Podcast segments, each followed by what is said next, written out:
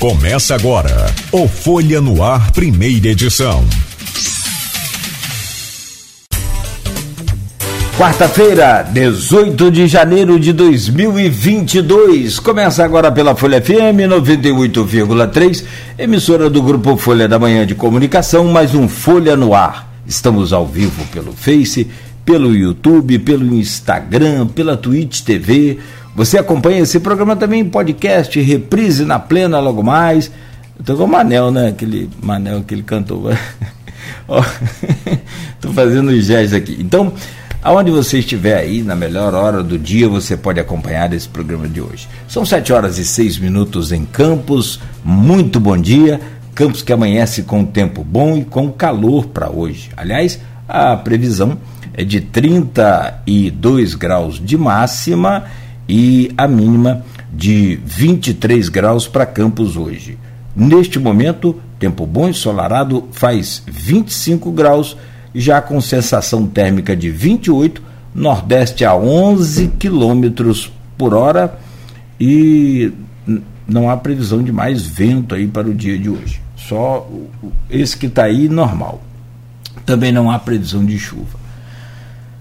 Nesta quarta-feira, dia 18, temos o prazer e, e alegria de contar com Rodrigo Gonçalves na bancada, nosso jornalista, editor de política do jornal Folha da Manhã, para conversarmos com o nosso querido Jorge Gomes Coutinho, cientista político e professor da UF.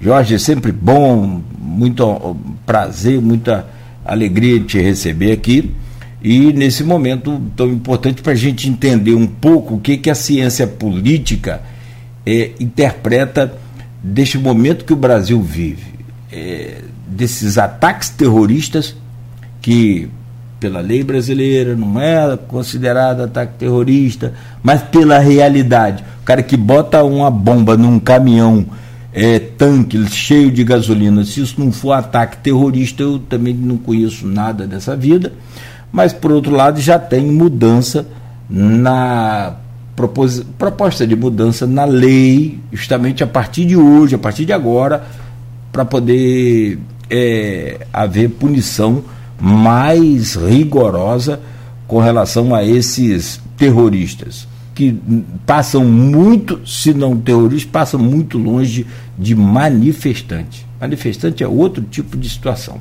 Vamos falar sobre esses reflexos do bolsonarismo em Campos também, né, uma cidade com essa, essa tradição e que deu aí mais uma vez a, a vitória a Bolsonaro agora, tanto no primeiro turno, e repetiu no segundo turno, e uma avaliação também do início do governo Lula, essa equipe toda que ele montou, como é que você está vendo essa coisa. Prazer sempre de receber, prazer renovado, é pena que demora muito, né? Mas a gente vai te acompanhando lá nas redes sociais, principalmente naquela parte artística em que o talento musical aflora ali, meu caro e querido professor Jorge Gomes Coutinho. Seja bem, eu, eu já pedi uma música a você de, de Belchior, agora eu vou pedir uma do Scorpio. É, ou então do Pink Floyd, que são os grupos que eu gosto. Mas vamos lá. De vez em quando você manda uma lá que eu gosto. E assim, claro, de vez em quando não, todos você manda muito de, de, de popular brasileira, enfim, todas que você manda lá, manda bem. Meu irmão, bom dia, seja bem-vindo, professor Jorge Gomes Coutinho, cientista político e professor da UF Campos. Bom dia. Bom, queria dar bom dia, primeiramente, aqui aos meus amigos da, da, da, da bancada, né? começar aqui pelo, pelo Cláudio Nogueira, que já me, realmente já me acompanha. Eu estou devendo essa essa apresentação aqui, porque a gente já fez essa discussão, né, que a partir da terceira, terceira participação no Folha do Ar já podia pedir música. eu, eu acho que eu devo estar na sexta, não é isso? Então, na sexta você tem que apresentar o, o seu talento. Ó, daqui nós já temos aí a apresentação do Nani, que não conta muito, porque ele é, é a especialidade dele é, é cantor, né? Blues, toca muito. Ah, Ângelo. Ângelo, Ângelo Nani. Ângelo é Série A, meu amigo. Eu sou tá Série C. e um outro também que é muito talentoso e toca gaita, como ninguém, doutor Nélio Artiles, e tocou a gaita aqui pra gente ao vivo. Rapaz, eu, então você. Eu, eu tô falhando então com essa. Tá nesse débito aí, sua, tá? Né? Mas eu tô devendo, sim. Devo, não nego, pago quando puder. Inclusive, eu tenho a justificativa que a, a vida é tão corrida né, que realmente a, a, uma das minhas cordas lá estourou. E eu falei assim: ah, deixa quando tiver com tempo, porque depois tem que trocar tudo, né? Que as cordas estão meio velhas do violão e tal. Então, tá meio parado lá o violão. Mas eu vou cumprir essa promessa. Porque agora eu me sinto desafiado pelo Nélio Artiles. Olha se, só. Se ele já, já, já teve a coragem, o peito de vir aqui tocar a gaita dele, né? Eu estou me sentindo agora desafiado. Não, mas vocês têm né? talento, rapaz. Agora Difícil eu vou... sou eu, que até para tocar a campainha sai desafinado. o negócio é, é, tô falando, e meus filhos são bons, Nil, viu? Eu sou surdinhozinho para música. Mas é, mas é, vou, vou sem dúvida alguma dar conta dessa, dessa demanda. Né, trazer o violão aqui um dia desses e é, agradecer mais uma vez o convite para estar aqui com vocês, do Grupo Folha, para poder é, ajudar a pensar, a trazer alguns, alguns elementos de análise que não são só pontos de vista. Né? Isso é muito importante. Né? Parece tudo, para uma parcela da população nesse país, se tornou uma questão de mera opinião. Né? Análise é outra coisa. Né? Análise envolve você trazer os fatos, a dureza dos fatos, e tentar dar a eles sentido e produzir esclarecimento. Então é um prazer estar aqui com essa tarefa importante no momento né, de um janeiro né, é, do Brasil tão também atípico né, e tão, tão, tão, tão grave. Né. É um prazer estar aqui com vocês. É, não, perfeito, obrigado, o prazer é nosso. E só rapidamente para fechar aí o que você falou, a dificuldade das pessoas hoje entenderem o que, que é opinião e o que, que é uma análise dos fatos, que é o que você falou. A análise traz a dureza dos fatos. A opinião mostra o que eu estou pensando sobre esses fatos. É, é, é mais ou menos como é, você, por exemplo, você pode ter opinião de você achar uh, uma camisa amarela feia ou bonita. É uma opinião, está tudo certo. Você pode dizer que o sorvete de creme é mais gostoso do que o sorvete de morango ou vice-versa. Isso também é uma opinião. Outra coisa é você trazer uma série de fatos e variáveis em torno de um determinado contexto ou fenômeno e daí produzir sentido, produzir esclarecimento. Isso é outra coisa. É, e é o que eu digo, as pessoas têm muita, muita gente tem dificuldade em é, é, dirimir isso, em né, definir o que, que é cada um, infelizmente. E eu já até comentei com, com a Luísa, comentei com o Arnaldo, agora com você, Rodrigo, é para que coloque isso bem claro no jornal. Opinião do jornalista, opinião do escritor, é, que é diferente de você colocar um. um, um... É, e, e, ambas são lícitas. Né? A opinião Sim. e a análise são lícitas. A questão é que, é, é, talvez eu concordo com você bastante, também, Nogueira, que vale a pena a gente trabalhar num processo de educação da nossa opinião pública né? não somente por parte do produtor né, de conteúdo, Sim. mas também do consumidor. Né? Sim. Porque o consumidor está consumindo aí, às vezes, gato por lebre e achando que está fazendo um excelente negócio, né? até porque isso certamente vai ser ponto da nossa discussão. A indústria de desinformação e de fake news continua a pleno vapor de uma maneira danosa até mesmo para as decisões econômicas nesse país. E uma pesquisa revela que os idosos têm muito mais tendência a acreditar nas fake news do que outras idades. Meu caro Rodrigo, desculpa o preâmbulo longo aqui, mas o George é sempre com muito conteúdo muito bom, então não vai ter jeito. Bom dia, Rodrigo Gonçalves, seja bem-vindo mais uma vez ao Folha no Ar. Bom dia, Cláudio, Marcelo está aqui na técnica. Bom dia a você que acompanha a gente ao vivo aqui em 98,3 e também pelas redes sociais. É sempre um prazer ter vocês aqui com a gente durante as manhãs, né? Você que é não só aqui de Campos, mas também de toda a região. É, eu acho que o Jorge hoje, como é a primeira vez que eu vou estar com ele aqui pessoalmente, então eu acho que por isso a gente pode dar esse desconto para ele não fazer essa apresentação. Mas na sua terceira vez comigo aqui, Não vai ter como escavatória. Aí você tá igual a lei brasileira, tá dando muita folga. Eu, não, mas eu tô com. Então já, já tá duplicando minha dívida. Eu já é o tá segundo, tá então. Se, se juntar o Aloysio também, é, aí os juros, né, vão. Com o jornal, com tudo, você vai fazer aqui até meio-dia, é. cara. É, tô lascado. Mas esse foi um prazer receber aqui o Jorge. Já não tinha tido a oportunidade de estar com ele aqui pessoalmente, mas já falei com ele algumas vezes agora, desde que assumi lá a editoria de política né? E, e é uma pessoa que tem contribuído muito para essas, é, para essas análises, né? E acho que é o papel da gente, enquanto jornalista, ter essas pessoas para fortalecer justamente isso, tentar criar, é, fazer com que as, dar subsídio para que as pessoas possam ter é, essa formação de opinião que você falou mais é, segura, mais fiel à realidade, né? Então a gente hoje aqui nesse programa eu até falei com ele, falei, olha, você está devendo uma ida sua lá, porque a gente estava devendo isso aos nossos ouvintes. Quem acompanhou todo o processo eleitoral, até mesmo antes do processo eleitoral, a participação não só do George, mas do Hamilton, de outras pessoas que estiveram aqui,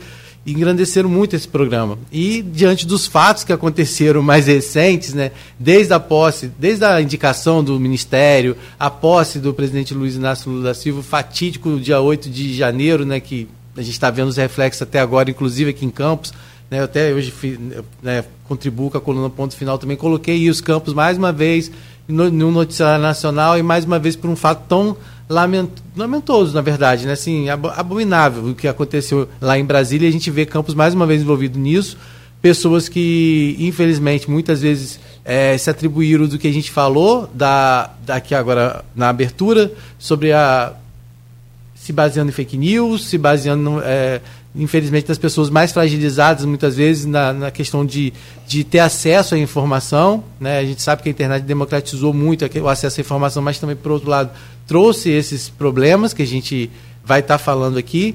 Então, é, o, o, próprio CVC é uma pessoa que, que né, muito ativo nas redes sociais, tem rede social dele que tem 50 mil seguidores. Né, é, é, o Instagram dele ele fechou né, nos últimos acontecimentos. A foto que ele tinha em Brasília também ele apagou a foto que ele tinha lá, que algumas pessoas dizem que é referência ao próprio dia, no, ao próprio dia 8, né? Não está mais lá. Mas, por outro lado, ele ainda estava com o Twitter ativo. Né, e tentou se. Depois eu posso até falar um pouco sobre isso, que vai fazer. A gente vai, vai, vai servir muito, contribuir muito para essa análise, que é aquela coisa, tipo assim, né, tiro o meu da reta, mas quando a primeira. Parece assim, parece que é costume, né? Na primeira oportunidade que tem, volta a, a trazer discussões e, e, inflamar situações que infelizmente fazem com que a, a população aí, nessa, infelizmente essas pessoas que foram alimentadas pelo movimento bolsonarista, né, é, acabam tendo reações mais é, a gente consegue ver ainda pessoas defendendo o que aconteceu em Brasília, mesmo diante de todas as cenas que apareceram. Acho que até o mais sem vergonha fica com vergonha daquilo. Não tem como é. não se sentir envergonhado diante de tudo aquilo que aconteceu. É, ah, porque lá as pessoas que estão lá não, não, não representam, são ladrões. Mas isso não justifica de forma alguma o que aconteceu lá. Então, assim, acho que é um momento para a gente conversar sobre isso, refletir um pouco, mas acima de tudo, como o Jorge falou, através de uma análise. Né? Claro que se a gente fosse analisar todo o contexto que trouxe a gente até esses lá, fatos lamentáveis, a gente precisaria de muito mais do que um programa. Oito horas de programa, é. né, pelo menos. Não teria, não teria uma tese de doutorado, doutorado pós-doutorado, não teria nada que pudesse aí justificar é, contar, né, relatar tudo. A gente vai fazer, claro, recortes do que está acontecendo, né, mas é, a gente com certeza vai ser uma oportunidade para que você aí de casa é, possa é, aproveitar esse momento também para refletir e colocar a sua opinião também. Né? A gente, se for uma opinião que a gente acha, opinião é opinião, né? Como o Jorge colocou. Mas é, o espaço está aberto lá no Facebook, nos comentários, para que você coloque lá a sua opinião. E a gente, dentro da, de uma análise criteriosa, que eu tenho certeza que o Jorge vai falar, vai fazer, a gente não vai deixar aí de estar de tá vendo aqui o que você está colocando nas redes sociais. Eu admiro o cabra macho. Não, não tem um nordestino que fala isso? Que ele faz a lambança e assume que fez. Esses caras que fazem as lambanças e depois se esconde debaixo da saia da manhã, não, não vale nem mesmo o crédito, nem mesmo antes, quanto mais né, nessa situação. Eu só queria registrar, Cláudio, rapidamente, é, também o papel da imprensa Se nisso. fez, meu amigo, vai lá e assume. É, é vai lá e fala aqui, ó, eu sou fulano de tal que estou aí sendo acusado aí, eu não fiz nada disso, ou eu fiz e estou aí para pagar. É. Seja homem, seja macho. É. Já para assumir o que fez. O que eu acho assim que às vezes dá esse ruído também, e aí a gente tem que fazer aqui enquanto jornalista, é o que também o papel que a imprensa às vezes é, vem desenvolvendo e por mais que tenha se fortalecido muito também por conta dessas questões da, da, fake news, mas ainda algumas situações eu vejo sendo cometidas que acabam complicando a situação. Por exemplo, alguns veículos de imprensa chegaram a noticiar a prisão do CVC. Sim. Uhum. No momento, que, você faz, no momento é. que você faz isso, sem verificar as, as verdadeiras fontes, aí eu não estou falando isso Inclusive nacionalmente. É, tá? é, porque a própria Agência Brasil colocou isso, que é, né, vamos dizer assim, que é da EBC, fez isso. Isso acaba muitas vezes não invalidando, mas comprometendo a informação. E aí, o cara que recebe a informação no grupo de WhatsApp fala: ah, se até tá, o jornal está dando fake news, porque não deixa de ser uma notícia assim, vamos dizer, que não foi verdadeira, por mais que não tenha sido criada por um jornalista, né, e sim, é, essa informação veio de alguém, é, é uma coisa que complica. Então, assim, é, é importante também esse fortalecimento da imprensa nesse momento, sabe? Tipo, de, de, de, de parar também de querer, muitas vezes, competir com a agilidade que às vezes uma informação tem das redes sociais, que tem dos grupos de WhatsApp, e aí cair na realidade que o trabalho precisa ser muito mais seguro, principalmente agora que a gente vive esse momento de fortalecimento da imprensa.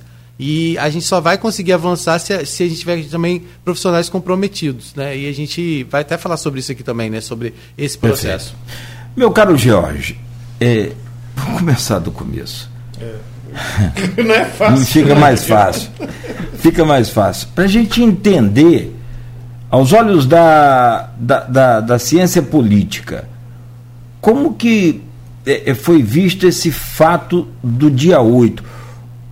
em todos os aspectos, na destruição do patrimônio, é, na, na, na, provocação das pessoas até chegar o, o fato e no posterior, que é a punição dessas pessoas de forma rigorosa dentro da lei e também o rombo disso para a democracia ou a positividade disso para a democracia brasileira.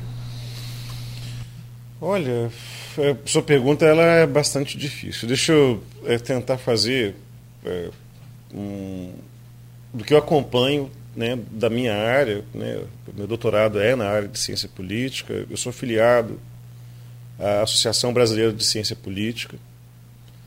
E do que eu posso tentar é, produzir uma média de opinião, de, né, uma média de consenso da área de ciência política no Brasil é de que nós somos.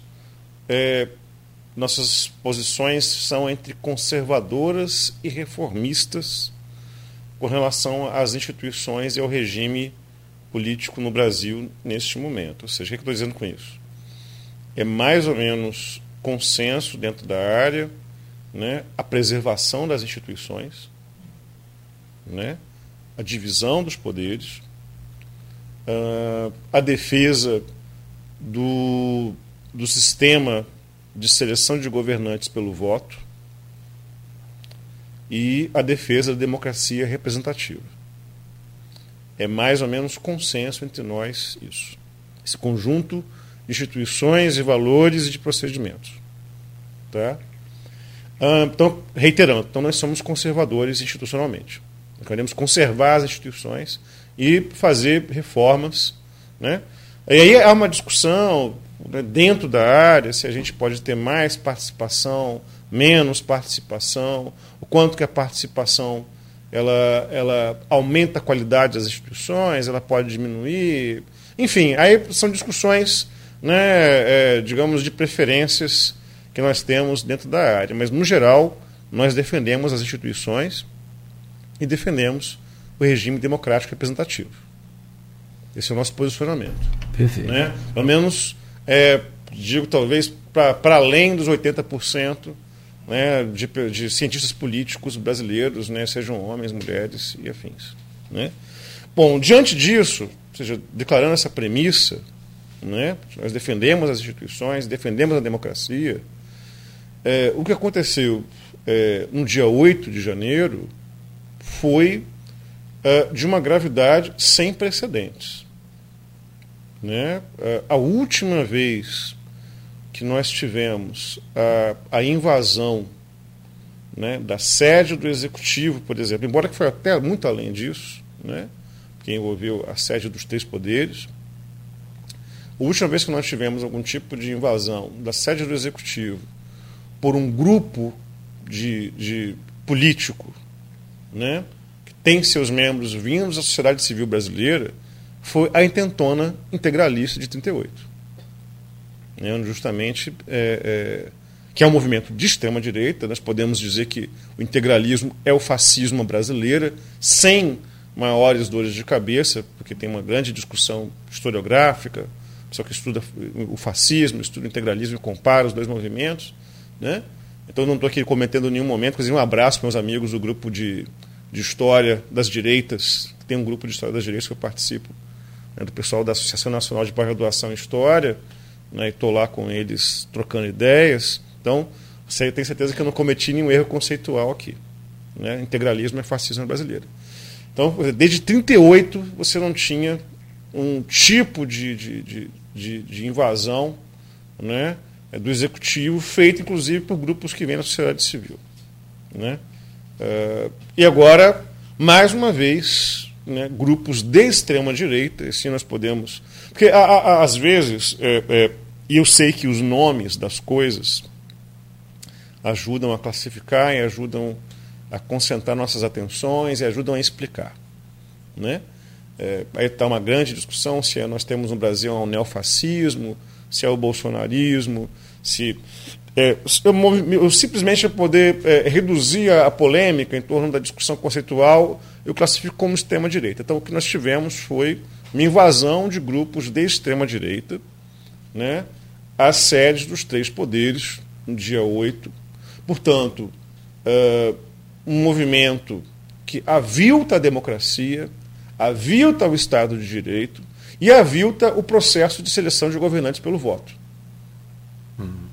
Então, não, não vejo como, né, uh, como falei, aí, de alguém que é afiliado à Associação Brasileira de Ciência Política, que é meu caso, né, que tem uma formação em ciência política, dou aulas de teoria política e faço pesquisa na área de política, não tem como se dizer que aquilo ali tem um, uma vírgula de legitimidade e, para além de ter sido uma invasão de grupos de extrema-direita, da sociedade civil, houve, sim, e isso precisa ser discutido, precisa ser investigado, a participação de grupos da segurança pública e grupos das Forças Armadas que fizeram vista grossa né, a esse processo de vandalismo, de destruição, de lapidação de patrimônio público, de roubo, roubo, uhum.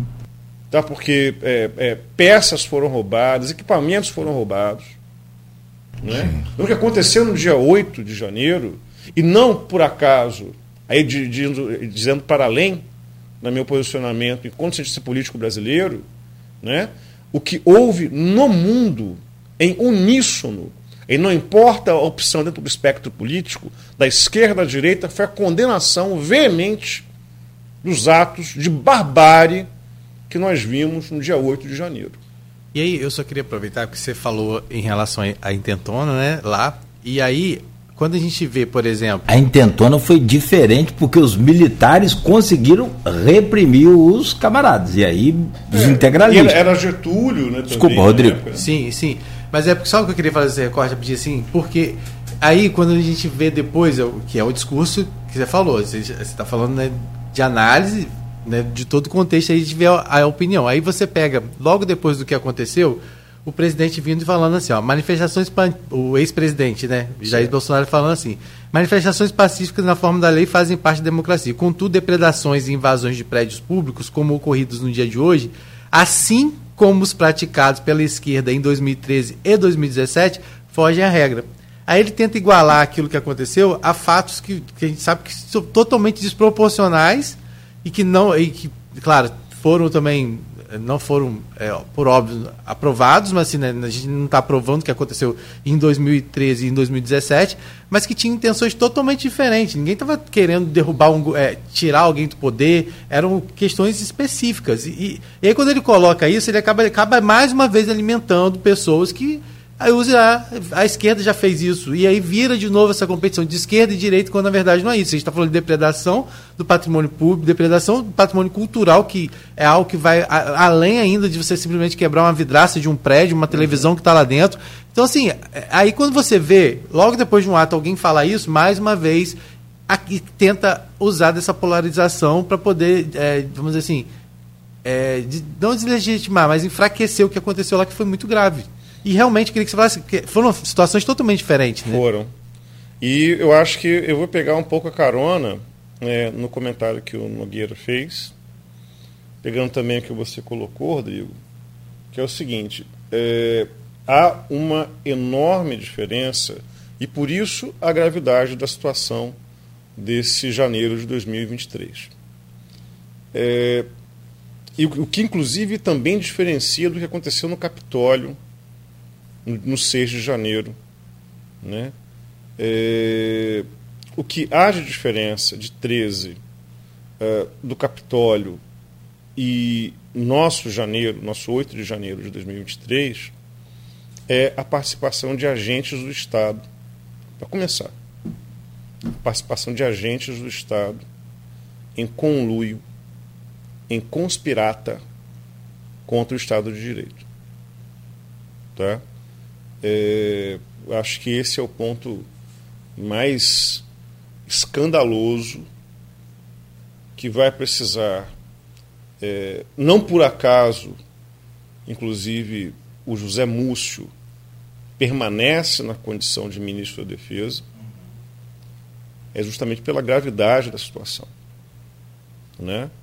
Porque, por exemplo, é, a cada momento em que você investiga o conjunto de fatos de 8 de janeiro de 2023, você fica mais estarrecido. Por exemplo, no momento em que uh, alguém do alto escalão do Exército né, estaria ali nos arredores né, do QG, do quartel-general, teria dito e, na verdade, confrontado o ministro da Justiça, dizendo que ele, naquela noite, não ia prender ninguém ali. Portanto, é, este membro da, do alto escalão das Forças Armadas, na verdade, o que ele fez foi evitar o flagrante de prisão dentro daquele acampamento que estava ali nos arredores. Ou seja, demonstrou profunda cumplicidade e, além disso, apresentou as armas para poder ameaçar, inclusive, a Polícia Militar do DF e o próprio ministro da Justiça. Armas estas pagas por impostos, meus amigos. Por impostos. Isso descumpre, isso rasga qualquer tipo de função constitucional que as Forças Armadas têm nesse país. Então, quer dizer, o nível de gravidade não tem, você não tem como comparar. Em 2013, por exemplo, eu me recordo, e eu fiquei estarrecido, né? sim, que houve ocupação e depredação do Itamaraty, por exemplo, e ocupação, acho, de uma das cúpulas da, do Legislativo. Né? É, naquele contexto. Foi o movimento Vem para a Rua. É. Né, o movimento Vem para a Rua. E havia, de uma maneira difusa, aí concordando mais uma vez com o Rodrigo, uma pauta de direitos naquele momento. Estava se discutindo naquele momento, nós pegarmos a deflagração dos movimentos de 2013, né, você tinha a discussão sobre a qualidade da circulação e do acesso à cidade. O famoso não é só pelos 20 centavos. É, isso. Etc, né? Foi Começou Paulo, em São né? Paulo, isso deflagrou. Né? Inclusive, este ano, 10 anos de 2000, 2013. É. Né? Que, inclusive, é algo que vai, vai é, arrancar, digamos, mais cabelos da gente que trabalha com análise política esse ano também vai ter isso. Né? Os 10 anos. A efeméride, né, em junho, né, das jornadas de junho de 2013 e nesse 2023. Então, havia ali uma, uma, uma, um conjunto de pautas difusas sobre direito, direitos. Né? E uma discussão, por exemplo, sobre qualidade de serviços públicos, etc.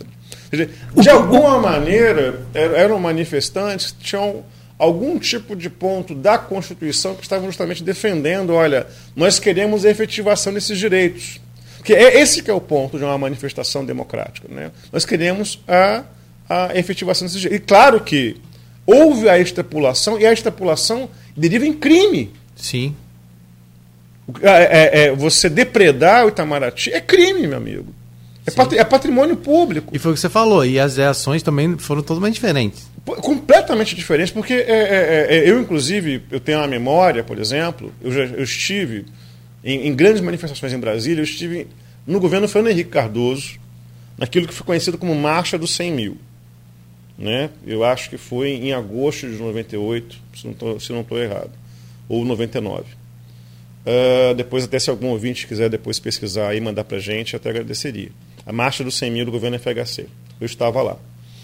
É, tinha mais ou menos, eu acho que talvez uns 80 mil manifestantes, 90 mil manifestantes. Ou seja, é, em, em Brasília, no dia, no dia 8, tinham mais ou menos 4 mil manifestantes, segundo feitos os levantamentos, drone, etc. Neste, nessa ocasião, lá no final dos anos 90, tinha mais ou menos 80 mil pessoas. Eu estava lá. Rapaz, é, eu me lembro, tinha um, um cinturão na esplanada dos ministérios, né, de PMs do DF, que inclusive é a força. 26 de agosto de 99. Ah, 99, então, justamente. Obrigado, Nogueira. Agradece ao Google aqui. É, é que quem não tem memória não, tem, não, tem Google. Tem Google. Eu estou com ele aqui no abro. E eu me lembro que tinha um PM do lado do outro no DF, fora é, é, tinha também as Forças Armadas, etc., o pessoal do destacamento de Exército né, nessa manifestação, que na época eu pedi, eu estava mais ou menos na altura do Ministério da Agricultura, eu pedi para poder comprar um cartão, que na época era cartão de orelhão. Não sei se, se eu denunciei a idade agora fortemente, né? Mas é, é, é da isso. vida, né? Que não, que não, que não morre envelhece. Mas Cláudia é da época da ficha, então. pois é. Então eu peguei e falei assim: olha, eu vou comprar Aí eu um corto cartão o ali. microfone, a pessoa reclama depois. Pois é. eu sou ditador. Ah, lá. E o que aconteceu? Eu falei, o PM, né, eu falei assim, com licença, eu vou ali comprar um cartão. Tinha uma banca de revistas ali, na altura do Ministério da Agricultura. Se você passar daqui, eu vou te cobrir de porrada. Eu, eu, não, eu não ia, é, eu não estava com coquetel molotov, não estava fazendo nada. Eu meramente ia comprar um cartão telefone para poder ligar para minha casa, né? na época não tinha celular, etc. Sim, sim. Lá em 99. Se eu passasse daquele ponto ali, se eu passasse o, o, o cinturão da, da Polícia Militar, eu ia tomar porrada. Né? É, só para só disso que você está falando, é, tem... ideia tem... de que ali houve ação da polícia, ali houve ação das autoridades é, protetoras. O que. Hum, foi, rapaz, esse, esse, esse ato de, de 2023, 8 de janeiro, aí você vê os caras aqui, Renato Vasconcelos, contextualizando, tentando arrumar meios para contextualizar. Cara, isso não existe o que aconteceu. Não. Bota a cabeça para funcionar, é. querido. Pelo amor de Deus, é, bota a cabeça no foi, lugar, bota foi juízo. Tão sério que todos Porque... os regimes, praticamente todos os regimes, falei, da direita à esquerda condenaram, porque esse tipo de, de levante ele é uma ameaça a qualquer regime político. Qualquer regime político. Exatamente. E aí você tem a suspeita da conivência do governador de, de Brasília, que já foi afastado. É o Ibanês. O Ibanês Rocha. Você já tem a, a, a conivência é, também do ex-ministro da Defesa de Bolsonaro e era o atual secretário da Defesa de, de Ibanês, que, que já está preso. Que tinha sumido e tinha menos de poucos dias viajado já, ou seja, já estava de férias. Vários fatos que vários, vários vídeos que mostram os PMs liberando a entrada do pessoal é, essa questão dos PMs ter liberado é uma situação assim, ainda que vai. Que ainda tem que ser investigada, é, porque é os caras estavam sob a pressão. Parte, não. É, nem todo. Assim como assim. também não tem todo o exército apoiando isso. Ontem eu vi um vídeo de um, de um militar falando para os caras acampados, gente, vocês vão pedir hoje a intervenção militar e daqui seis meses, se o exército assumir, vocês não sabem o que vocês estão fazendo. Isso um militar. Vocês vão pedir para voltar ao governo. Vocês vão pedir Vai faltar Pro comida. exército vai sair tudo. porque vai faltar é, comida, é, vai faltar sabe, tudo. Sabe, deixa... Na verdade, o, vai, ser, anul... vai que... ser isolado e aí. É possível explicar cientificamente falando de política, né, que é a sua área, uhum. é, é, essa mobilização por esses grupos de, de, de aplicativo de conversa a chegar a esse ponto, isso talvez seria evitado se não houvesse a implantação dessas fakes e da chegada de OVNIs e de, da chegada de não sei quem, da chegada de um míssil supersônico e tudo que você falava, é. ó, essa, esses discursos de ódio plantados ao longo desses é, dois meses, né? Praticamente. É, na verdade, isso seria bem antes, né? Mas... É. Não, é, desde quando o Bolsonaro assumiu, ele implantou isso. Com a questão da, da, da, da colocar em dúvida a urna eletrônica que ele ganhou, que os filhos dele ganhou, que os filhos deles ganha, dele é, ganharam, de novo a eleição, foram reeleitos, enfim. A mesma urna que ele ganha, ele questiona. Olha, o que, que, que, que, se discute é, é uma. É, que é o ponto que a gente abriu, acho que a minha fala aqui, né, no programa, que é sobre. É, nós temos hoje que nós podemos definir como um ecossistema de informação muito complexo. Tá? Ou seja, o que, que acontece? É, há, há pelo menos, uh, talvez, uh, desde a eclosão das redes sociais, né? desde lá de trás, desde o Orkut. Não sei se alguém lembra do Orkut. Né? É, depois que veio não é o Facebook tempo, e tudo mais. Né? É, grupos né, de rede social, isso é um, é um trabalho que vai sendo construído de formiguinha, né? É que Isso. o pessoal conhece mais como Orkut. É, é. é. E todo mundo lembra. É Quer Orkut. Dizer, eu não lembro que não é do meu tempo. Exatamente. Não, você, você, pois é, você é mais jovem do que nós. Mas desde aquele momento, é, você tem um processo de descentralização da produção de informação. Né? É, qual é o, o, Na época, inclusive, né, eu já estava na universidade, havia uma discussão muito esperançosa em torno disso. Qual era a esperança? Vamos democratizar a produção de informação. Daí, nós vamos ter um empoderamento do cidadão comum, né? e daí você vai ter um aumento da qualidade. Né? Porque, por exemplo, você vai ter, vamos supor, né, a Folha da Manhã. Né? Vamos supor que a Folha da Manhã cometeu um erro, né? é, no, uma, algo noticioso, alguma coisa do gênero. Então vai lá, por exemplo, George, que é, que é, que é cri-cri, vai lá, olha, foi da manhã, tal, fez um procedimento tal, equivocado, etc. Já haveria um, um aumento da qualidade da esfera pública, da informação, etc., a partir disso. Rapaz, essa foi uma das hipóteses mais desmentidas pela realidade nos últimos anos. O que aconteceu, na verdade, foi uh, uh, essas as redes sociais elas amplificaram as, uh, as falhas cognitivas e os problemas culturais, né, as, amplificaram as neuroses do cidadão comum aquele cara que ele vivia paranoico, por exemplo, de trancar a porta da sala da casa dele, ele agora tem um grupo de 50 mil pessoas com o mesmo tipo de paranoia. Entendeu? Então é, é, é, é, é muito difícil é, essa discussão que você está colocando, né? ou seja, como é, que, como é que a gente lida com isso, né?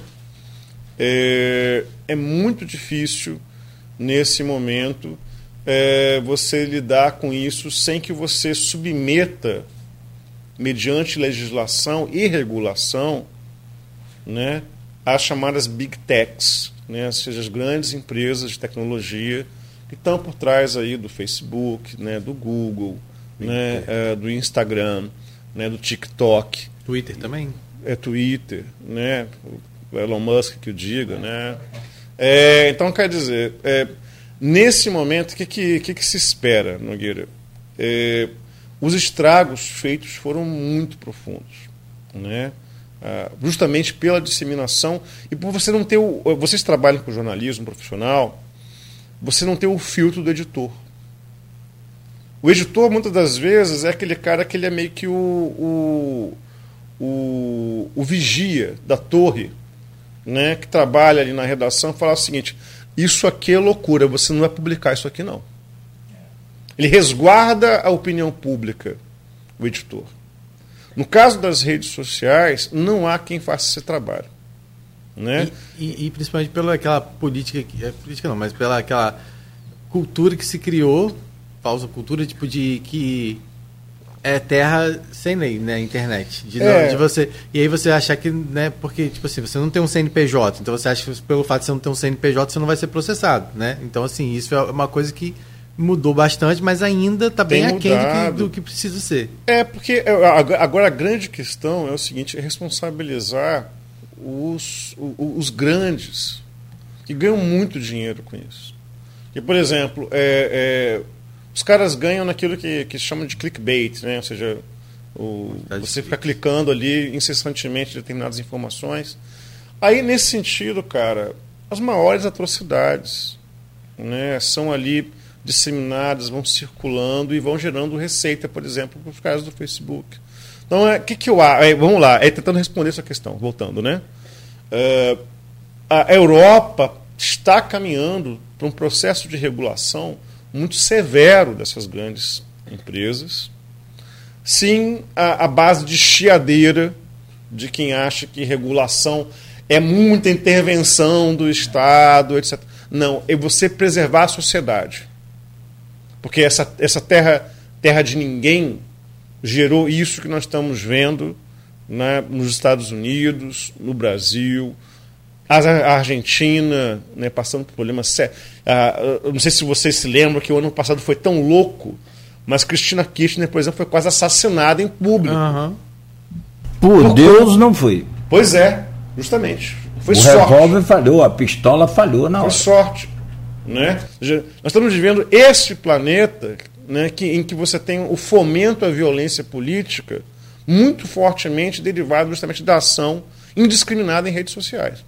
Então, qual, qual é o ponto? Regular. Regular. Responsabilizar. Sim, criminalizar né, quem justamente entra no campo do discurso de ódio. Tá? Uh, e além disso, você ir no caso do jornalismo, o jornalismo tem um trabalho importantíssimo. Uma pena que eu acho que nem todos compreenderam isso, não estou fazendo nenhuma crítica é, direcionada a ninguém. Né? Não, tem um jornalista que, desculpa, perdão, que estava lá na ação de colocar a bomba no tal do caminhão tanque. Pois é. O é um jornalista. O jornalismo profissional tem um, um, uma, um papel fundamental na recuperação da opinião pública brasileira, e não somente no Brasil, mas no mundo. Tá? Uh, e além disso, nós alijarmos, tirarmos, sim, pessoas que se é, valem de informações de qualidade duvidosa, para dizer o mínimo, de processos de tomada de decisão. Você, você não tem como colocar para tomar decisões que impactam a vida de pessoas, que pode ser desde uma escola, sei lá, com 100 alunos, né, até políticas de impacto nacional, pessoas que trabalham com informação de má qualidade. Não, não faz sentido, porque, em última instância, estamos perdendo todos. Por exemplo, a volta da poliomielite, a volta de doenças que haviam sido erradicadas por conta de uma campanha de desinformação no âmbito das vacinas. Absurdo. Isso é criminoso. Isso é criminoso. Isso tem que ser criminalizado. Isso não é liberdade de expressão. Exatamente isso. Quando, quando você produz justamente danos coletivos.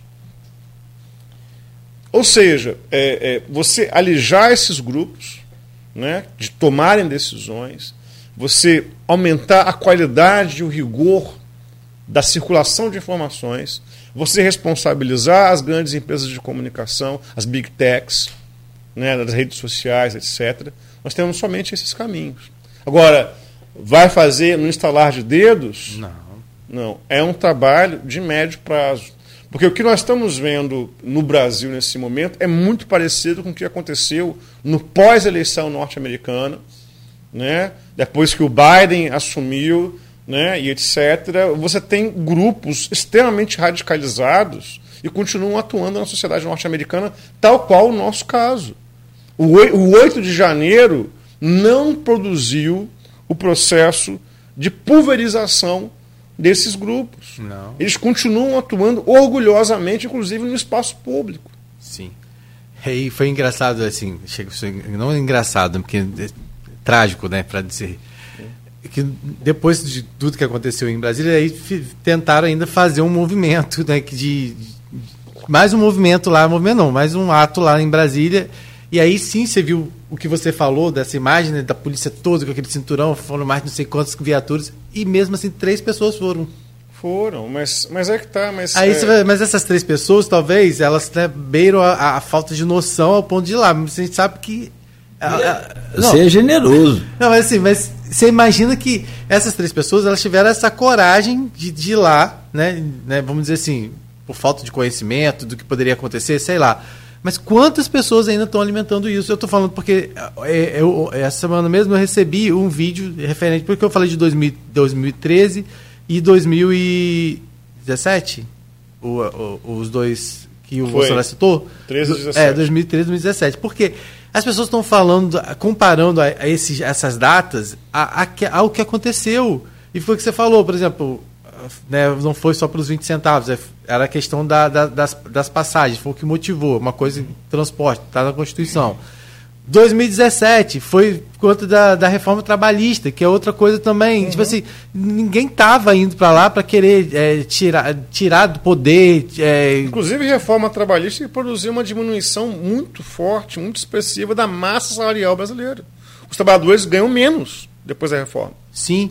Então, assim, são situações muito específicas que foram colocadas num contexto, aí estão botando vídeos Aí, quando você vai procurar, eu fui procurar dados até para ver, por exemplo, tem um relatório, é, Protesto Brasil 2013, produzido pela ONG Internacional de Direitos Humanos, artigo 19, contabilizou naquela ocasião 900 pessoas feridas que estavam participando do, do protesto. Não eram os policiais, não, assim, também incluíram policiais, mas 900 pessoas feridas, foram 2.608 manifestantes presos, 117 profissionais de imprensa agredidos, que é uma outra coisa que, né, que a gente viu voltar a acontecer também.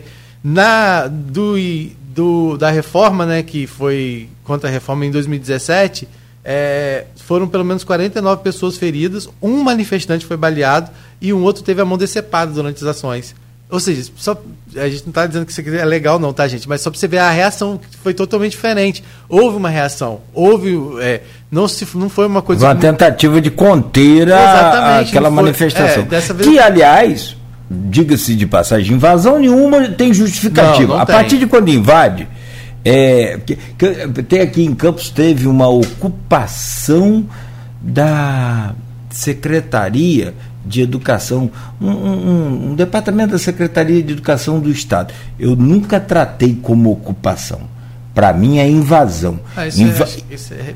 Esses termos, essas coisas de ficar tentar minimizar esse negócio que me irrita muito. Ah, porque os professores ocuparam ali. Não, os professores invadiram ali. Ali é um patrimônio público. Mas, se é então, pu... mas sendo público é do público, mas não é. é né? Mas não, não lhe dá o direito de você invadir e de quebrar, muito, muito menos quebrar. Então. É, é quebrar não. Só quebrar, que naquela a ocupação época, é algo que eu não concordo com ocupação, com invasão, acho para mim. Não concordo com fechamento de estrada, de BR, de rua. Isso para mim é, é, é, é cana, canalice, isso é coisa de, de, de, de, pilantra.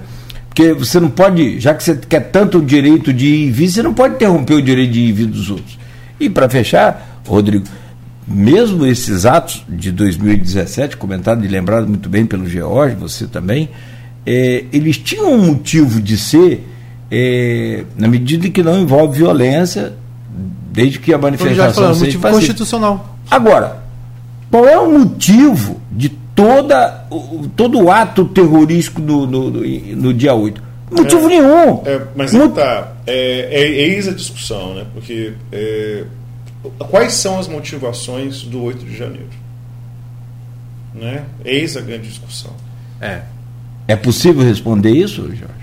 É possível. É então, é possível achar, começar uns caminhos, né? É, é verdade, sim. Eu acho que a gente pode, ter, pela hora, né? Fazer um intervalo aqui. É, né? fazer um intervalo e a gente volta para ele responder isso. Eu também queria deixar, depois, sobre o 8 ainda, já, já perguntei isso, que muitas vezes ah, a democracia sai fortalecida depois do que aconteceu. E a gente sabe que, realmente, a, a democracia, é, pela união dos poderes, pelo que a gente viu, realmente houve sim uma reação rápida, talvez né, não tivesse sido antes, né, ou seja, uma coisa preventiva de mostrar essa união. É, talvez tivesse, mas, mas, também acho que também não deu nem tempo, né, porque a gente viveu tanto essa, essa divisão dos poderes no, no último governo, principalmente da questão do judiciário ser algo tão danoso ao governo, né, demonstrava ser tão danoso ao governo, uma imagem que foi construída até na personificação do, do Alexandre de Moraes, né, que eu acho que é algumas coisas também muito equivocadas, na minha opinião, hoje em relação ao STF, essa personificação de uma pessoa, né, Alexandre Moraes, é, Xandão, essas coisas assim que também acho complicadas, até porque é uma corte, e eu acho que a gente precisava desse fortalecimento, dessa união, por mais que ela tenha visto depois de um ato tão escabroso como esse, mas, por outro lado, é, eu vejo que as pessoas ainda não não estão convencidas ainda que é, que há esse fortalecimento da democracia. Eu vou pedir que o Jorge depois fale sobre isso, né, que, que, como ele avalia isso. Porque não, é, não basta só ir lá, andar de braço dado, atravessar a Praça dos Três Poderes, que não é isso que vai fazer com que as pessoas entendam que a democracia está fortalecida. E nem as reações também do mundo também não é isso. A gente precisa de uma educação, como ele falou, né, não só na, forma, na formação de opinião pública, mas também do que é a democracia. Eu acho que ele pode falar muito bem sobre isso logo depois do intervalo. É, e a nossa gloriosa Enel está aqui fazendo a sua mídia com a gente, né? Está dando pique de, de, de, luz aqui o tempo todo. No break é que está segurando, você deve ter percebido talvez alguma. Mas está desde ontem assim. Naturalmente, algum cachorro fez pipi no poste ali, aí deu, deu problema. É desse jeito, o nível é exatamente assim. Mas não requer nenhum protesto, Olha, é só uma ação. Estão derrubando as torres aí, ó. É. Derrubando as torres, agora, agora é essa, né? Estão derrubando torre em tudo que é lugar. Tá mesmo, foi, foi apurado aquilo, existe investigação também. São umas coisas, né? Bom, tem muita pergunta para o George, tem muito questionamento para a gente fazer. Rodrigo, você abre esse bloco? Você fez uma pergunta antes da minha, do fortalecimento da democracia, mas eu não lembro o que você falou. Eu não queria falar nada que eu esqueci também, mas.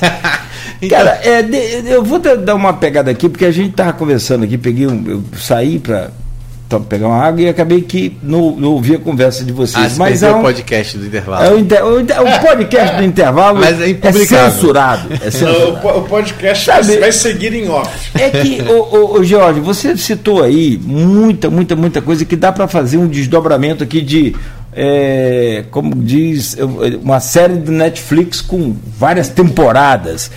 Cara, é uma situação para ser analisada muito calmamente e, e de preferência, claro, como está sendo feito aqui, imparcialmente. Porque à medida que você contesta os atos, você é petista.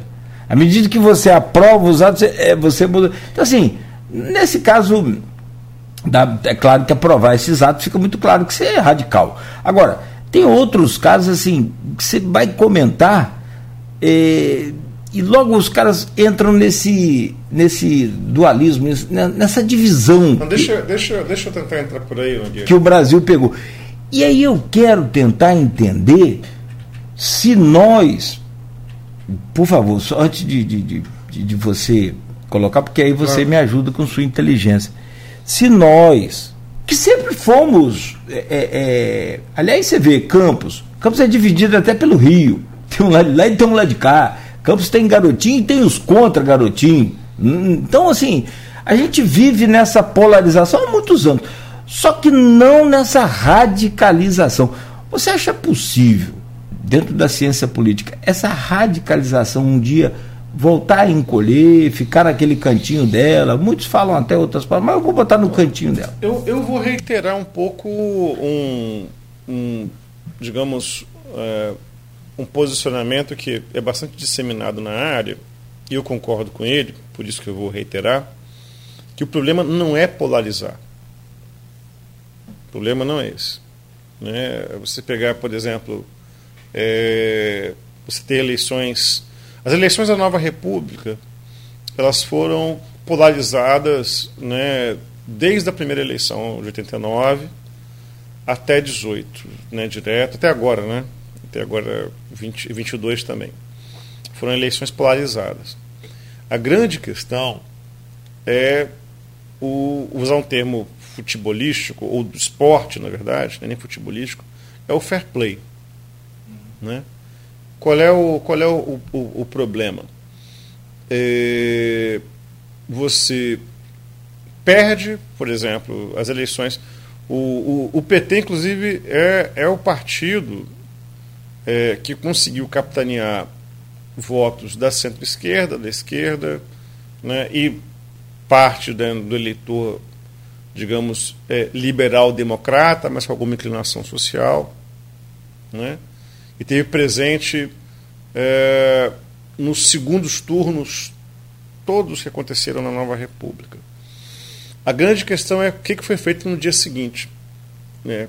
Você, por exemplo, é, se você aceita as regras do jogo, isso, é, isso que eu chamo de fair play, né? que é, o, que é, o, que é o, o a esportividade. Digamos, eu, eu, não, eu, não, sei se a tradução mais, mais razoável seja essa.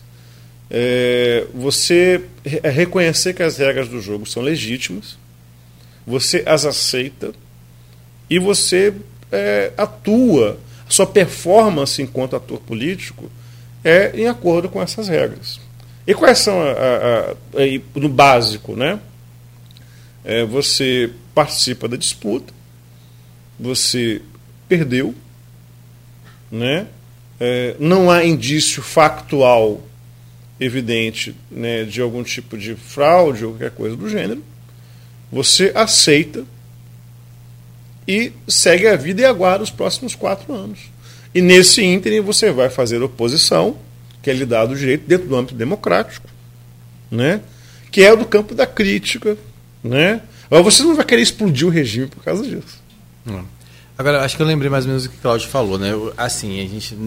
Não existe justificativos para o que aconteceu lá em Brasília no dia ah, 8. as motivações. Mas as motivações, eu acho que é uma coisa que a gente pode falar aí porque é uma coisa que antecede muito aí, e aí, obviamente, não tem como não falar também, né, que assim como é, hoje os próprios erros do, do, da extrema direita, vamos dizer, da direita conservadora elegeram o, de novo a esquerda, né, no passado os erros da esquerda fizeram com que esse movimento bolsonarista ganhasse força e a extrema direita viesse com tanta força nos últimos quatro anos. Então acho que para falar da, das motivações a gente tem que fazer esse retrospecto, né?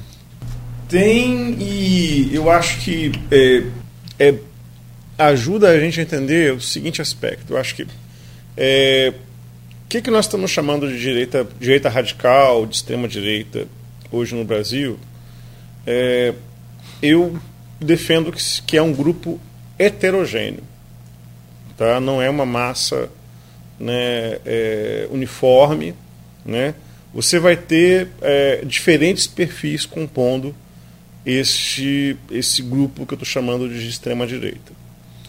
Uh, quem está né, nesses grupos? É, quando você com, consegue compreender é, quais são os grupos que constituem a, a, direita radical, você consegue chegar às motivações. Entende? É, é, é, é, tudo. É, eis, a, eis a grande questão do pensamento é, científico é entender a lógica daquilo que aparentemente não tem lógica. É tentar entender a ordem do caos. Né? O trabalho científico sempre, sempre é esse. Isso para todas as áreas, interessa se é a física, se é da biomedicina, e no nosso caso da área de, humanidades, né? na área de ciência política, ciência social aplicada. Né? É tentar é, descobrir a ordem no caos. Então, é, reiterando, para poder entender as motivações, entender quem são esses grupos. E são diferentes grupos que compõem essa direita radical. Uh, há, desde, eh, e isso é muito interessante, o perfil etário dos grupos que foram eh, no 8 de, de janeiro para Brasília. Há muita, muita gente eh, que nasceu entre a década de 60 e a década de 80. Tá? Ou seja, um perfil etário alto, elevado, ou seja, pessoas mais velhas. Tá? O, eu vou recomendar, esse, não, não, lembro exatamente o texto, mas quem quiser depois procurar, eu lembro do autor e da revista. É, recomendo o colega da área de sociologia, o Rudá Hitch, publicou um artigo agora na Jacobin, a revista Jacobin, fazendo um perfil né, desses grupos do 8 de janeiro, a partir da, do perfil etário. Né? muito provavelmente é, muitos aposentados, muitos aposentados, é, pessoas mais velhas, é, muitas dessas pessoas é, com, é, não conseguiram construir novos laços sociais após a aposentadoria e se viram né, na construção de um sentido de vida né, em grupos de WhatsApp, sentidos de pertencimento. Tá? Eu, ve, eu vejo isso, inclusive, em casos de pessoas próximas a mim, que eu encontro na rua, pessoas, como eu falei, com mais idade, né, que não fazem um consumo crítico de informação, nunca fizeram. É aquele pessoal que justamente, é, não sei se eu posso falar o nome, mas sei lá, que, que vem em TV, programa de auditório domingo à noite, lá a noite toda, vendo programa de auditório. Não são pessoas que consomem criticamente a informação. Esse, esse é um perfil né, que viram nesse grupo, né, na entrada do grupo, né, inclusive aquela piada que nós, nós sempre fizemos, das chamadas 72 horas. Nossa. As 72 horas que sempre virão, que vão dar sentido. É o momento mais emocionante da vida dessas pessoas. O que é muito triste. Ou seja, é, grupos que não conseguiram construir uma biografia mais rica, uma subjetividade mais aberta, né? e viram uh, a o empréstimo de sentido para as próprias vidas entrando nesses grupos de direita radical. Nessas pessoas, como eu falei, com mais idade, etc. Isso, isso é um perfil. Sim, é um, né? Agora, uma parcela. Há outros perfis, por exemplo, é, grupos né, voltados para a desregulação né, da exploração de recursos ambientais no Brasil. Pessoal do garimpo, pessoal da exploração de, de, de terras indígenas, de grilagem, etc, etc, etc. Esse é um, é um outro grupo. Né? Ah, uma parte do pessoal do agronegócio, né, que tem interesse, sim, né, da alta liberação de agrotóxicos. Né, inclusive, é, a liberação de agrotóxicos durante o governo Bolsonaro foi absolutamente recorde, né, etc. Ah, e os, e, ah, e os militares? O, o, a, uma, houve uma canetada, um canetaço né, do, no, do, do, Lula, né, logo nos primeiros dias de governo, que exonerou de cargos de confiança 8 mil militares. 8 mil militares é gente para chuchu, que também tem seus interesses. Ou seja, e quais são as, as motivações? Esses são os grupos. As então, motivações. E, ah, e tem ainda o grupo, que é um grupo que cresceu muito também, que é a questão é, de armamento, né? Também, hum, que é uma hum. coisa que. Muito obrigado, Rodrigo. Aos, aos, eu, eu acho que os CACs, eles eles estão aí diluídos, mas eu acho que uh, o, o grupo mais forte é do empresariado, né? É, da indústria armamentista. Porque, perdão, é. é. porque eu também achei assim estranho esses CACs terem tanta força assim. É, ser eles... tão grande. É, cresceu. Mas falei, não. Explica o que é CACs para quem não sabe. É, é clube legal. de atiradores, né? De, de... É, é, caçadores, Caça... É, colecionadores e caçadores. É, coisa assim. É isso. Então, eu vou até pesquisar aqui, porque em respeito aí aos, aos que são legais, né? É. A gente tem que respeitar. É, é, mas, mas, houve uma desregulação dessa área que foi uma coisa de louco. Não, desordenou a coisa é, toda. É, é, é Nogueira, o pessoal que trabalha justamente na segurança pública, trabalha com armamento pesado, você vai comprar um fuzil, que fuzil você usa para ter domínio territorial. Uhum. Um cidadão comum vai ter um fuzil para quê, meu amigo? Você está em guerra contra quem, meu irmão? Pois é. Você está defendendo um, um território que, que, que, diabo é isso? Aí só, mas, é, mas, mas os bandidos têm, mas aí é outra coisa, né? Não, mas é, tá, não é para ter, não é para ninguém ter. Não é para ninguém ter. Exatamente. É somente para ter as forças de segurança e as forças armadas. Acabou. E olhe lá. E ainda assim, forças e se os bandidos civis, têm? Eles são o quê? Bandidos. É, justamente, justamente. Então, Colecionador, dizer, atirador, é, desportivo e caçador. Exatamente. Então, quais, quais são as motivações? Né? A motivação justamente envolve a manutenção do status quo seja, do conjunto de regras, valores, ações, instituições, tal qual elas funcionavam no governo Bolsonaro. A motivação era essa. Porque é, qual é o ponto? É, houve uma eleição, uma eleição legal, uma eleição legítima, né, é, é, em outubro de 2022 neste país, né, e você tem em paralelo a discussão sobre uma tentativa de tornar essa eleição ilegítima para esses grupos em prol da manutenção do status quo do governo Bolsonaro. A motivação é essa. Porque, é, é, eis a grande questão, é, esses grupos, eles, eles um, um, inclusive um dos agentes está foragido em Campos, né, uhum. que participou né, desses, dessa, que participa, é um agente conhecido né, dessa, dessa direita radical, ele é uma caixa de ressonância das falas do Bolsonaro. Se, você nota, se você é, a, acompanhar, e eu acompanho em rede social, por interesse justamente da área de ciência política, eu acompanho, um desses agentes está foragido, né? É, ele não cria quase nada, ele não tem nenhum discurso é, é, autêntico, é original dele. Ele está sempre reproduzindo. Sempre reproduzindo o discurso da liderança com a qual ele segue. Né? Então, é, é, é, é, a grande questão é que você tem uma pauta, uma agenda que começou a ser implementada durante o governo Bolsonaro, que esses grupos defendem. A motivação é essa, é a defesa desta agenda. É uma agenda altamente conservadora, altamente reacionária em uma série de aspectos, e defende a violência política como atuação na sociedade brasileira. Agora, eu sei que é uma coisa bem polêmica de se falar, mas é, a gente tem que falar da parcela religiosa. Né? Porque é a quantidade de pessoas é, envolvidas que utilizaram da religião até como massa de manobra foi incrível. Assim, é, é assim, é uma, algo. Tem também uma explicação. Porque quando você fala assim, né, de conservar, né, de uma parcela conservadora, aí você consegue até enca encaixar esse grupo religioso, as pessoas né, que utiliza da religião para isso, né?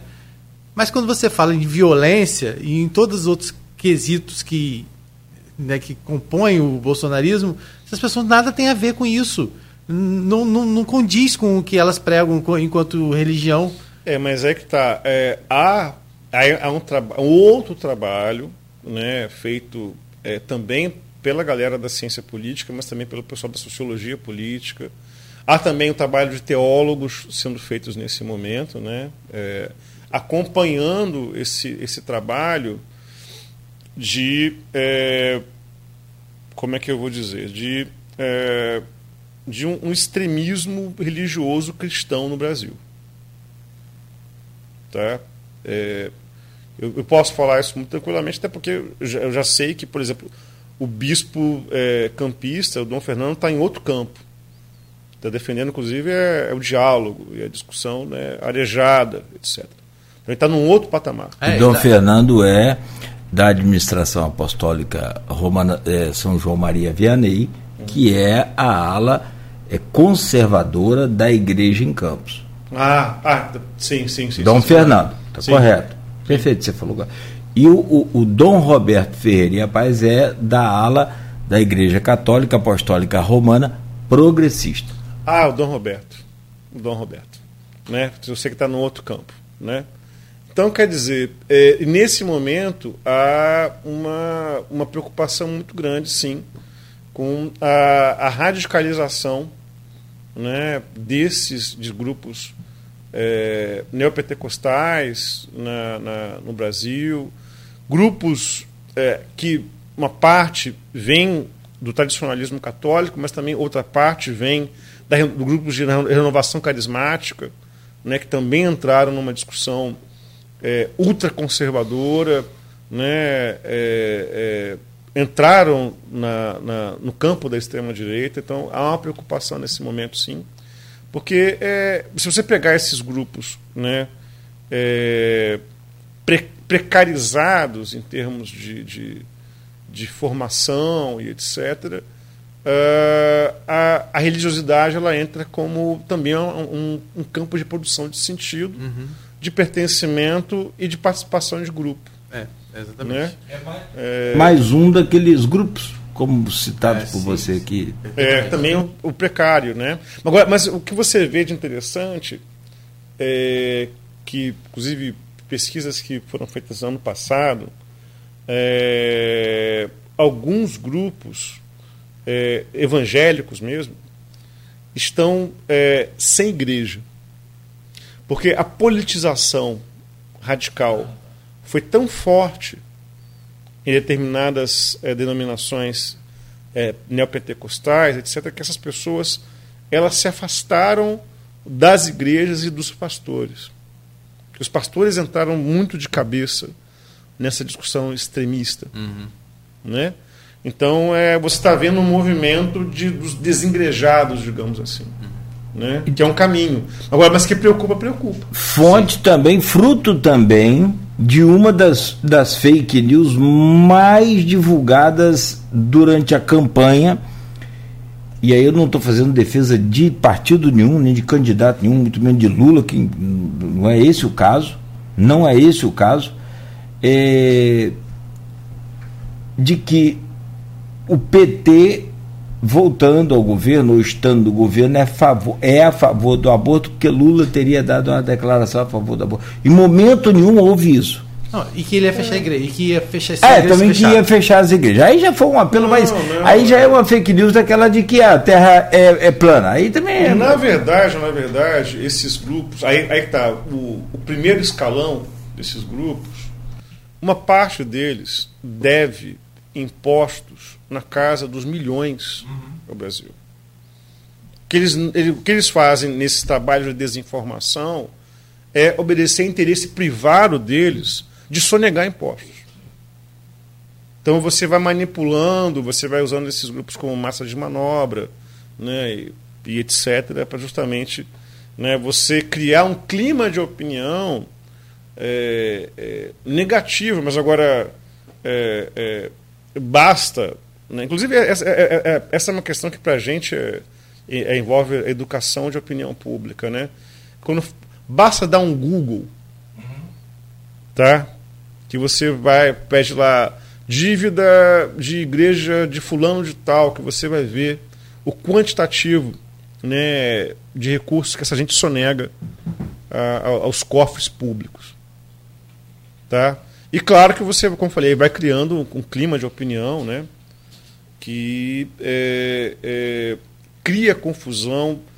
E isso, isso, particularmente, se querem saber, me preocupa bastante nesses primeiros dias de governo, né, de governo Lula 3. Né?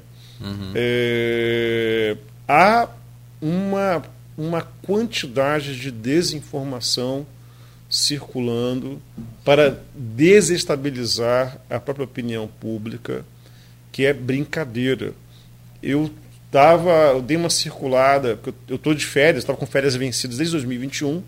Inclusive, estou aqui quebrando minhas férias, porque é, por culpa Pô, de vossas vai, senhorias. Eu essa vai sair, cara, eu entendi. Particularmente, eu a culpa, bota a culpa do Rodrigo. Eu intimei mesmo. Fiquei no pé é. dele, tô no pé dele acho que Caraca, desde É verdade. E é verdade. Você vai ser bloqueado a partir de hoje. É, mas eu estava mas eu tava realmente, é, tô, de férias oficialmente, né? Como foi, tava férias desde 2021. Então deu uma circulada, né? É... E, cara, você ouve as maiores maluquices. Por exemplo, a, a, a fábrica da Toyota fechou. Há, há, um, há, um, há um terrorismo psicológico em torno de uma quebradeira generalizada no Brasil nesse momento, que é algo muito preocupante. É, é a notícia de que a fábrica de São Bernardo da Toyota ia fechar, ela é de abril de 2022. É um anúncio de abril de 2022 e o que houve é a remoção da fábrica de São Bernardo para outro ponto do país. Ela não saiu do Brasil. Você nota que. Eu, eu, eu ouvi isso de, um, de, um, de, um, uma situação né, é, pública de um dono de um restaurante na região bastante tradicional. E o cara, as, as duas vezes que eu ia lá para pagar o que eu consumi, eu ouvi a mesma história. O cara não se deu ao trabalho de investigar o que, que ele estava divulgando ali. Isso é. É, é, é, é, uma coisa de louco. É uma coisa de louco. Você tem que ficar. Ah, isso vai gerando, é, além de um clima de terrorismo psicológico, além de um clima de desestabilização, você vai gerando um processo de, de quebra de confiança. Porque você passa a, agora, e eu, eu, ouço isso direto, sobretudo nos grupos é, mais, mais vinculados ou mais afins com a extrema-direita, né?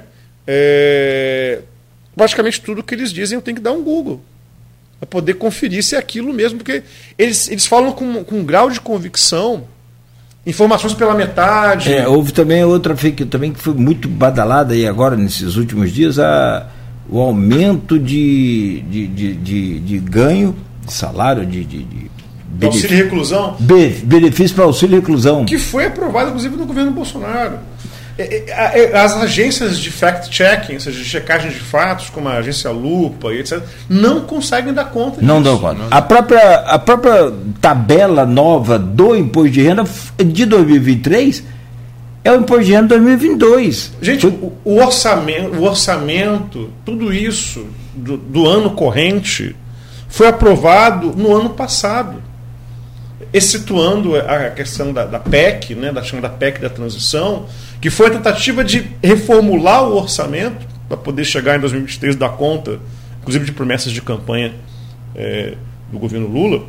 É, é, é mas a, a, a série de, de, decisões tomadas que estão em vigência para 2023, elas são tomadas no ano é, fiscal anterior. Elas, realmente elas não sabem esse elemento básico agora, eu sei que a gente está entrando aí já nas meia horas finais, que a gente sabia que precisaria de bastante tempo para falar, mas assim, eu, eu queria que você avaliasse também essa questão assim, né? É, é, óbvio que o que a gente viveu foi também muito fato do, do, do que o PT representou no, nos últimos governos, principalmente na questão né, da, vamos dizer assim, é, da corrupção, né, que é algo que a gente não pode deixar lá e foi o que é, e, só que você vê também o discurso das pessoas falando, ah, porque roubaram no governo, e muitas vezes são pessoas que também não, não têm, vamos dizer assim, um, uma ficha muito limpa para poder estar tá usando desse artifício para questionar. Né? Mas não, a gente não está também, mais uma vez, invalidando o que aconteceu, que resultou prisões, dinheiro sendo devolvidos, é, houve corrupção e foi comprovado. Né? E agora a responsabilidade de Lula ou de qualquer outra pessoa é algo que a justiça está aí ainda né, em algum momento, se ele foi candidato é porque entendeu que ele poderia ser candidato. Mas queria que você falasse um pouco sobre isso. Né? É, é, como superar também isso e fazer o que também precisa dar um choque de realidade às vezes nas pessoas, que as pessoas também não conseguem é, é, enxergar erros que foram cometidos no governo passado. E como fazer com que esses erros agora não voltem a acontecer e, acima de tudo, que as pessoas também não façam vista grossa para isso. Uhum. Usando o discurso que tudo é qualquer pessoa que vier falar também contra o governo é porque está alinhado com um golpista. Ah. Só acrescentar na sua boa pergunta, se é que me permite, Sim. assim como os petistas não admitem os erros Exatamente. gigantescos da Dilma, que é idolatrada por ela lá, por, por uma ala do PT, porque eu não entendo, a mulher que quebrou o país. Isso é preciso ser admitido. E se você começa a tocar nesse assunto também com esse pessoal da esquerda radical, não sei se extremista, mas o radical, qual o nome correto que pode se dar assim a isso, o termo, só acrescentar isso, que também eles não reconhecem o que o próprio Lula usou no discurso. O, a, a Dilma errou com os erros dela, não com o meu. Meu governo acertou mais, o dela é problema dela. Vamos lá. Essa, essa, esse é um conjunto de questões é, especialmente importante, porque é, é, um ela envolve o caminho é, responsável da discussão sobre uso de recursos públicos e da corrupção no Brasil. E dois, sobre o que foi o governo Dilma, especialmente o final do governo Dilma. Um, e o que foi o início do, do Dilma 2. Né? É, um, com relação à questão da corrupção. É evidente que é, o governo, os governos petistas tiveram, sim, casos de corrupção, e isso é indiscutível, isso é factual. Uhum. Isso é factual. É, assim como é, esse, esse, esse que é o ponto, né? É, você só consegue discutir e acompanhar o orçamento público se há transparência. Se você não tem transparência, você não vai saber como esses recursos estão sendo utilizados. Né? Uh, agora, portanto, como é que você faz para poder evitar? Então, vamos lá. Primeira questão. Sim, houve corrupção nos governos petistas. Isso é, é terraplanismo você dizer que não houve. Né? Por favor. Né? Dois, como é que você resolve isso? Você fazendo o caminho diametralmente oposto do governo Bolsonaro, que é você decretar mais de mil sigilos de 100 anos em uma série de decisões de governo.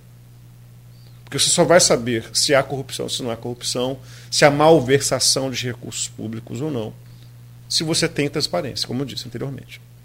Então você aumenta a transparência, você aumenta.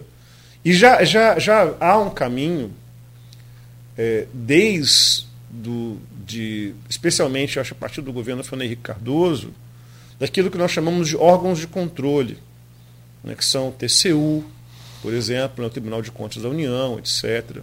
Né, que você é, faz o pente fino do orçamento público, né, e além disso, os mecanismos de, da sociedade civil, onde eu incluo o jornalismo profissional, a imprensa, acompanhando o uso de recursos públicos.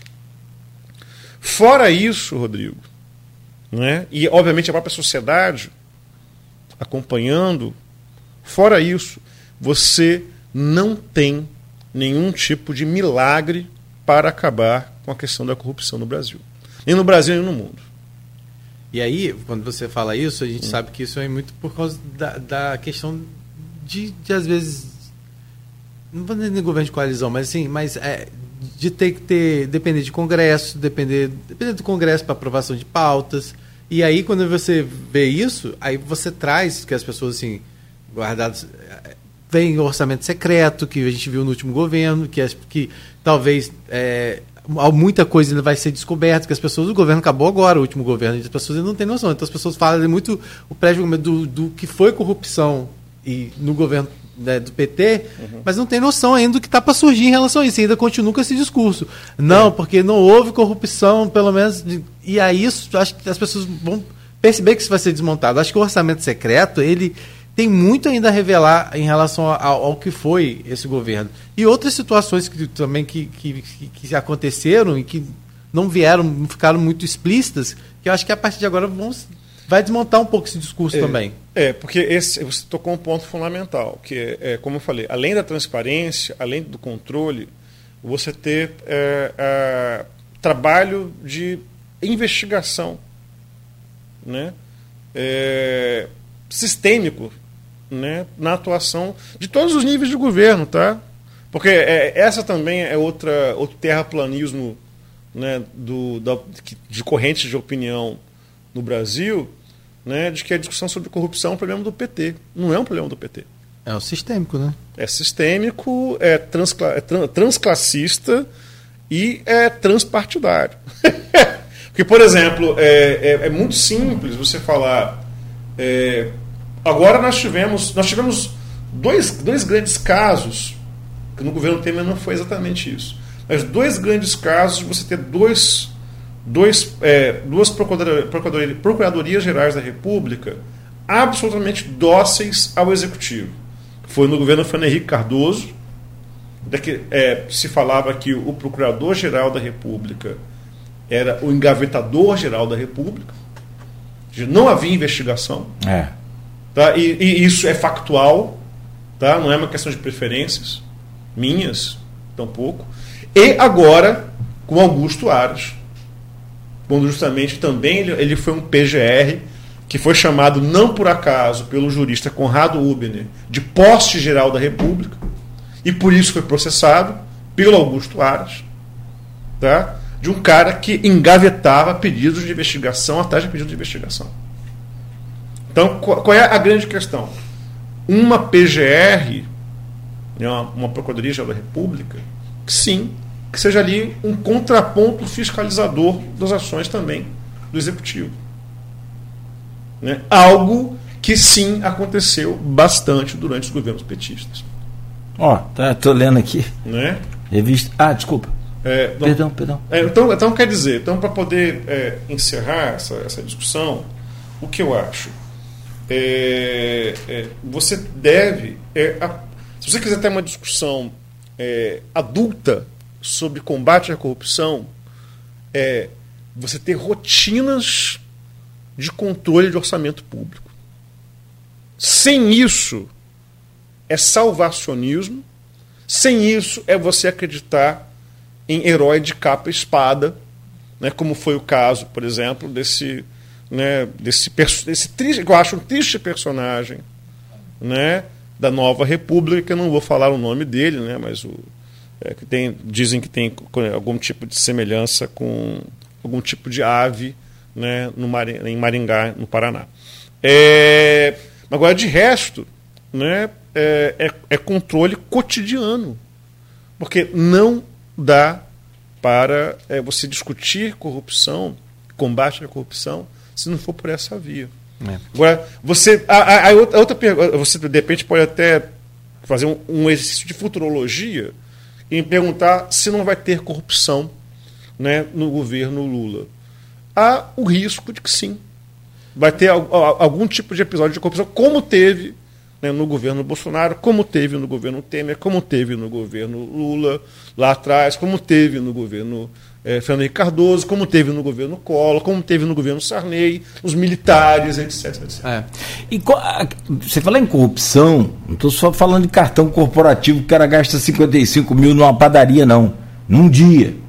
Foi, tá aí já. E os rombos com os cartões. É, mas já mostraram, aí já vem gente mostrar que os- as despesas de Dilma e de Lula foram muito maiores, como se isso Mas Dilma e, e eles não, não, não, não pregavam a honestidade máxima do mundo como Bolsonaro pregou. Esse, é- esse é um grande problema. A aquisição de 55 imóveis, dinheiro vivo.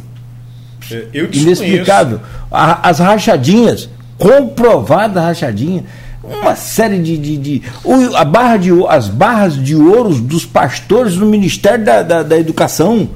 É porque existe uma questão, é, o que comprova uma moralidade distorcida Isso, do brasileiro, de que Falso se acredita moralismo. que existe pecado maior ou menor. É.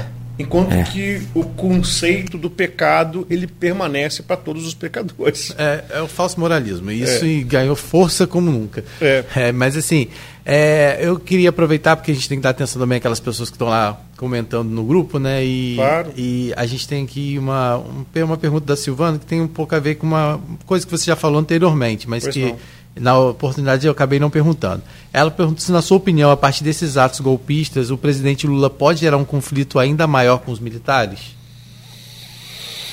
Olha, é, é- essa inclusive é uma questão que você mencionou, Rodrigo, também, sobre se a democracia ela estava fortalecida ou não, que é uma questão que você já até me colocou Sim, sim. em outra ocasião, colocou aqui hoje também. Ah, eu, eu, eu, na minha perspectiva, eu creio que a democracia ela segue abalada. Tá? Porque, é, como eu disse, é, o que aconteceu no, no 8 de janeiro, o que diferencia, inclusive, do Capitólio. Né?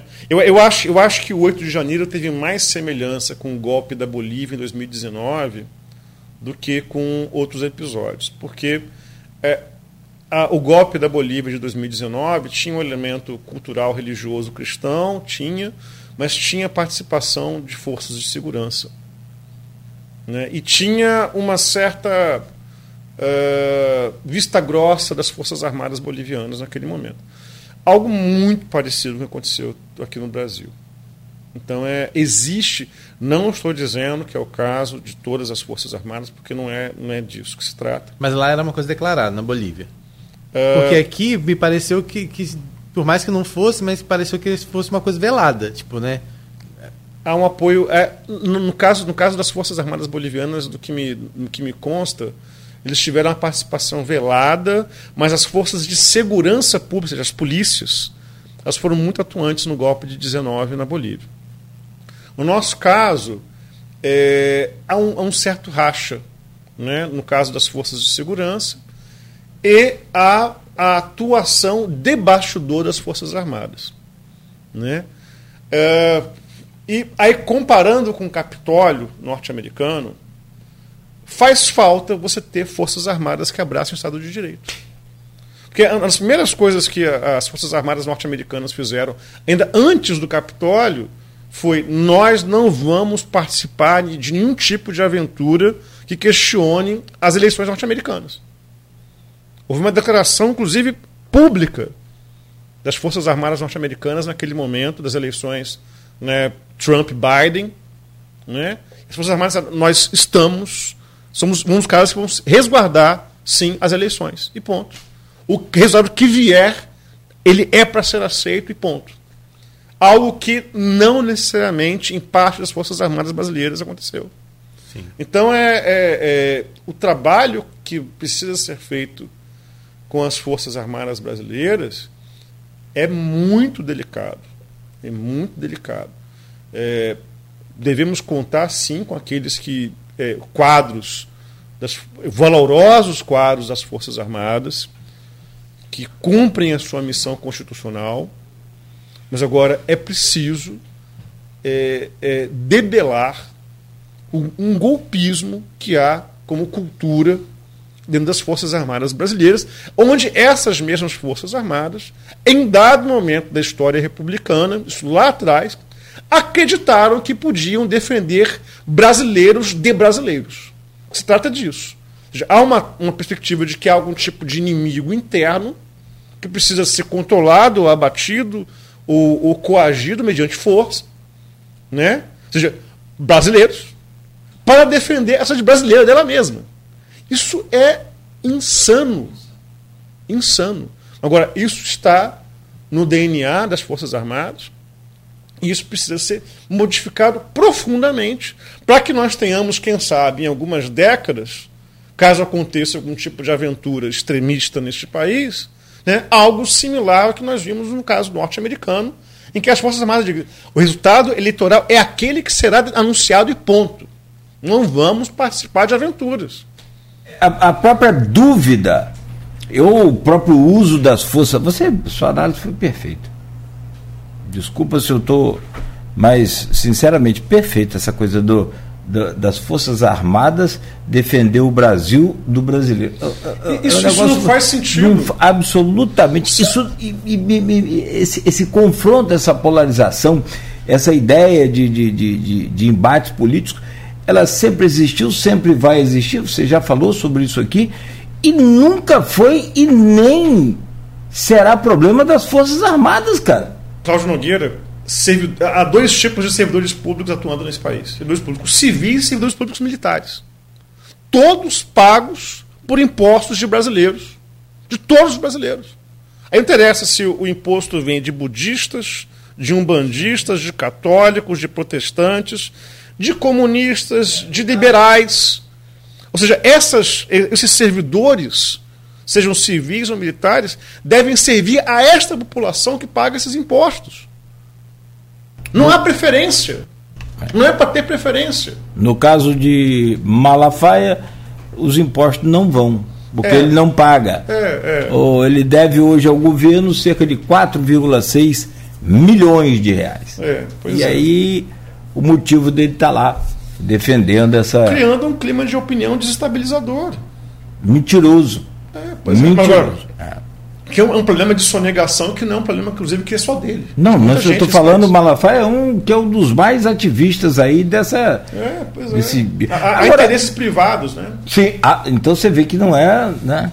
É, meu caro Jorge Gomes Coutinho, cientista político e professor da UF, é possível é, destrinchar esse assunto, é, é, dissecar um pouco sobre esse assunto?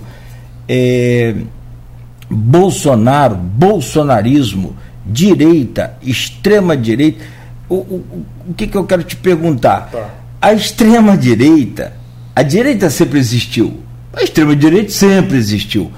Os radicais também sempre existiram, mas sem força e expressão. Talvez. Tanto é que nunca tivemos esse tipo de é, é, ato no pós-democracia é, de 89.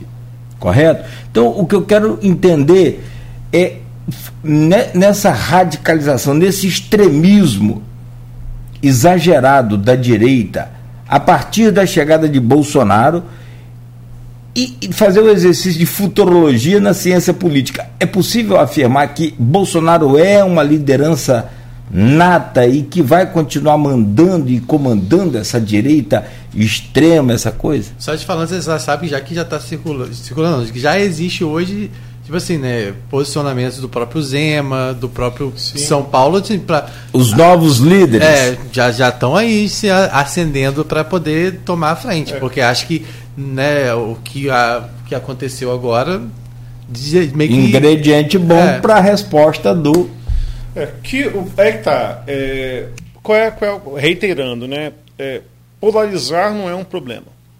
Né? O problema é você entrar numa, numa, num tipo de atuação, numa performance pública e numa demanda que, que querem explodir o sistema.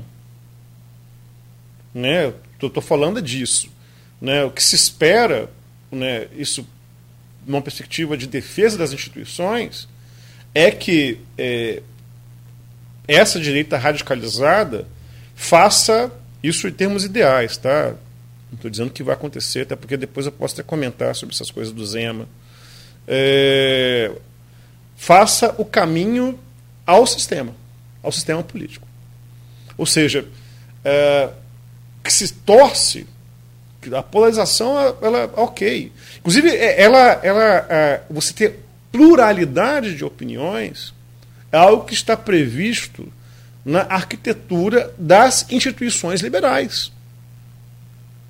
Não é para você ter, né, quando elas são imaginadas, começam a ser imaginadas desde o século XVII, século XVIII, né, no mundo anglo-saxão, não é para você ter é, uma, é, uma opinião pública ossificada, não. Você pode ter pluralidade. Só para você não, não cortar, é, só para você já emendar, porque é, o Edmundo está falando algo parecido aqui, e eu acho que Edmundo Siqueira está comentando lá, depois se você puder. Dizer um abraço, Edmundo. É, a gente acabou não conseguindo falar dos comentários que estão lá, e depois se você puder entrar lá na nossa live e responder, vai ser até um prazer de ter a oportunidade de ver essas respostas suas lá.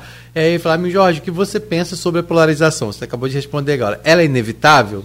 É, é, nas democracias, a tendência são dois ou três partidos com vocação presidencial. Mas nós temos um presidencialismo de coalizão que, não, que existe o pluripartidarismo. Mudar isso é possível? Mudar isso é possível e está mudando. É, é, é, bom, vamos, vamos, vamos lá. Né? Então, é, qual é a questão? É preciso é, trabalhar as diferenças programáticas dentro das instituições. Porque elas existem para isso. Porque fora das instituições, o que você vai ter é violência, meu amigo.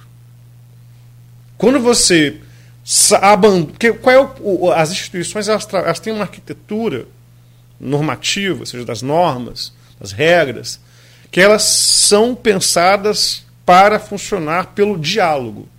Eu não preciso concordar com, com ninguém aqui, com Marcelo, com, com Rodrigo, não preciso concordar com ninguém. Agora, eu devo apresentar essas discordâncias dentro de um, um arcabouço de regras que fazem com que eu não queira matar ninguém aqui dentro, por exemplo. Não quero eliminar nenhum de nós. Esse que é o ponto. Então, então quer dizer, aí polarizados, esquerda e direita, defendem instituições quando são democráticas porque elas propiciam o diálogo. Elas defendem o diálogo. Agora, fora disso, é que sobra? Violência. Violência e tentativa de eliminação do outro. Né? Nós, nós tínhamos um mandatário há muito pouco tempo que defendia fuzilamento de 30 mil pessoas. Né? Então, ok, então é possível polarizar, mas agora o movimento que se deve fazer é você desradicalizar esses grupos e trazê-los para que discutam as diferenças de perspectivas de mundo dentro das instituições, que é para isso que elas existem. E como falei, fora disso, que tem a barbárie. É o quebra-quebra. É você esfaquear quadros de Cavalcante. E dizer que isso é bonito? Agora, Quebrar questão... o relógio de. É um, um relógio porra, de três é. séculos, cara. Sobre a questão do Edmundo, né? É, aí que tá. Você. É, eu, eu, eu compreendi perfeitamente o posicionamento do Edmundo, eu conheço ele, ele é um democrata. Sim, sim. É, ele, é, ele vai há de concordar comigo que você não vai resolver o sistema partidário brasileiro dando um cavalinho de pau. Ou seja, por que, que eu estou dizendo com isso? Né, o sistema partidário brasileiro ele é fragmentado, sim. Tá? Ok. Tá? Agora, a grande questão é como é que você soluciona o sistema partidário brasileiro é reformando. Você não. De um, uma, um canetaço, você simplesmente fechar partidos. É o que Getúlio fez lá em, é, em é, 38. É, vou fazer o, o, o, oposição a mim e vou fazer a situação a mim. Não, calma aí, meu amigo. Não é bem assim. Você não vai dar um canetaço e você vai resolver o sistema partidário brasileiro. Você vai reformando como está sendo feito. Gente, o, o, o, o PTB vai entrar em extinção. Né? Outros partidos né, estão se fundindo. Se suicidou. É, é, é, é autodestruição, né? É, nada que 50 tiros de Roberto Jefferson sendo da Polícia Federal Uma não resolva. granada né? não resolva a destruição do partido. Pois é. Né? Então, o que, que você está fazendo? Esse trabalho de fragmentação, né, ele está sendo resolvido a partir de uma reforma que, ao, ao meu ver, é bastante interessante. Há uma reforma do sistema partidário em curso. Esses partidos estão diminuindo, inclusive o acesso a recursos públicos. Está correto. Porque você não vai impedir, por exemplo, que se criem partidos. Então é que o, o, o, o último mandatário, né, é, antes do Lula, tentou criar um partido e foi miseravelmente fracassado. Né, e todo mundo acompanhou isso. E tem que ser algo realmente trabalhoso mesmo. Senão também isso aqui vira uma zona. Porque ter um partido atuante significa ter acesso a recursos públicos. E baseado na violência que você falou. Pois é, justamente. Ou a criação do partido. Era 38, Agora, que então, simboliza o no calibre médio prazo, sem canetaço e sem dar cavalinho de pau, o sistema partidário brasileiro ele está sendo remodelado, sim. Tá? Até que nós tivemos agora essa experiência, que foi interessante, das federações, né? O que muito provavelmente vai fazer com que os partidos maiores absorvam os menores, porque eles não vão conseguir resistir para chegar até 2026, por exemplo. Só queria fechar da minha parte, se você me permite, e eu, eu, concordando com o seu raciocínio perfeitamente, como você disse, ninguém precisa concordar com ninguém, mas eu, eu, não tem como discordar de você quando você diz que o cara perdeu, ele não pode sair matando o outro. Olha o que aconteceu nos Estados é, é Unidos. Play, é, fair play. é fair play. Que, que você, eu tenho certeza, não viu ainda ou se viu a notícia, mas não viu aqui no grupo, porque foi postado agora é, 8 e pouca da manhã. Que que houve? 8h38, não, pelo nosso querido Orlando Tomé, o jornalista, analista político do Correio Brasiliense, participa aqui do grupo de WhatsApp, ele postou lá. É, mais cedo, deixa eu só achar aqui. Tá, a notícia que ele postou está aqui, ó. Ex-candidato republicano é preso nos Estados Unidos por ataques a tiros contra casas de políticos. Aí vem. Ex-candidato republicano preso nos Estados Unidos por ataques a tiros contra casas de políticos democratas. Segundo a polícia, Solomon Penha pagou quatro homens para atirar contra a residência de políticos do partido rival por ter perdido as eleições em novembro, alegando ele fraude. Pois é, ou seja. Então você vai sair atirando? Esse, esses garça. Porque as instituições, como eu falei, elas democráticas, o legislativo brasileiro, etc., elas são feitas para poder absorver essa pluralidade de, de, de opiniões, de visões de mundo, etc. Agora, se você entra num campo em que você defende a violência como recurso legítimo de atuação no âmbito político, a gente vai caminhando para um esgarçamento do tecido social tão grande que nós vamos flertando como nós já estamos flertando com o cenário de guerra civil, meu amigo. Uhum. E cenário de guerra civil não é, bele... É, é bonitinho, não. Porque onde, onde há guerra civil, há banhos de sangue. Tá? Você, o, o, episódio de 8 de janeiro tem uma, tem uma coisa didática que é o seguinte: ah, como é que funciona o cidadão comum em situações de violência coletiva? É aquilo ali. O cara defecar em, em máquina de xerox, depredar relógio de sei quantos séculos, arremessar uma policial militar pela janela, é, linchar um cavalo da polícia montada. É isso que acontece com um cidadão comum, né, aquele, aquele tiozinho lá do Zap, em uma situação de violência coletiva. É isso, uhum. não é bonito. Até que se chama de terror revolucionário. E tem, quando tem resposta de terror revolucionário? É horror, é banho de sangue na rua. Tá? E, e ah, não, eu quero só que os maus morram. Não, morre o seu também, meu irmão. Morre o seu também. Guerra civil não é um cenário bonito. Por isso que, reitero, né, nossa discussão é dentro do campo democrático, dentro do Estado de Direito. É. A gente, como eu falei, né, a gente tinha pensado falar tantas coisas com o George aqui, a, analisar também os primeiros, as primeiras ações do governo. A gente fez uma pincelada em uma coisa ou outra, mas avaliar também a equipe, né, que diz muito disso, desse governo de coalizão que, que existe, né, por conta. Você fez uma análise muito perfeita disso, e antes mesmo de, da, de todo o ministério ser definido, você chegou a comentar sobre isso, que teriam aqueles que, por óbvio, seria assim, né, você por, por, por, agrado da população, muito condizente com o que era o PT, a equipe do PT. O primeiro, os primeiros nomes eram muito ligados à ala do PT mesmo, né? E os outros seriam para atender essas coisas de, de coalizão que precisa ter, precisa ter assim, né? É, é, é do jogo, é. é. do jogo, é do sistema. É, então a gente acabou não conseguindo falar sobre isso. O Edmundo também traz lá um outro questionamento que eu cheguei a fazer com você aqui, né? Ele fez, deixa depois você puder responder ele lá. Eu vou até aproveitar depois dessa essa resposta sua lá. É, o papel, Jorge, o papel do STF, sobretudo do Alexandre de Moraes, vem é, da inação da PGR e do Congresso. Uhum. Alguma instituição deve agir contra os ataques à democracia. Seria jogo, seria, seria jogo chamado do desculpa, seria jogo o chamado duro e constitucional. Mas Alexandre um não é.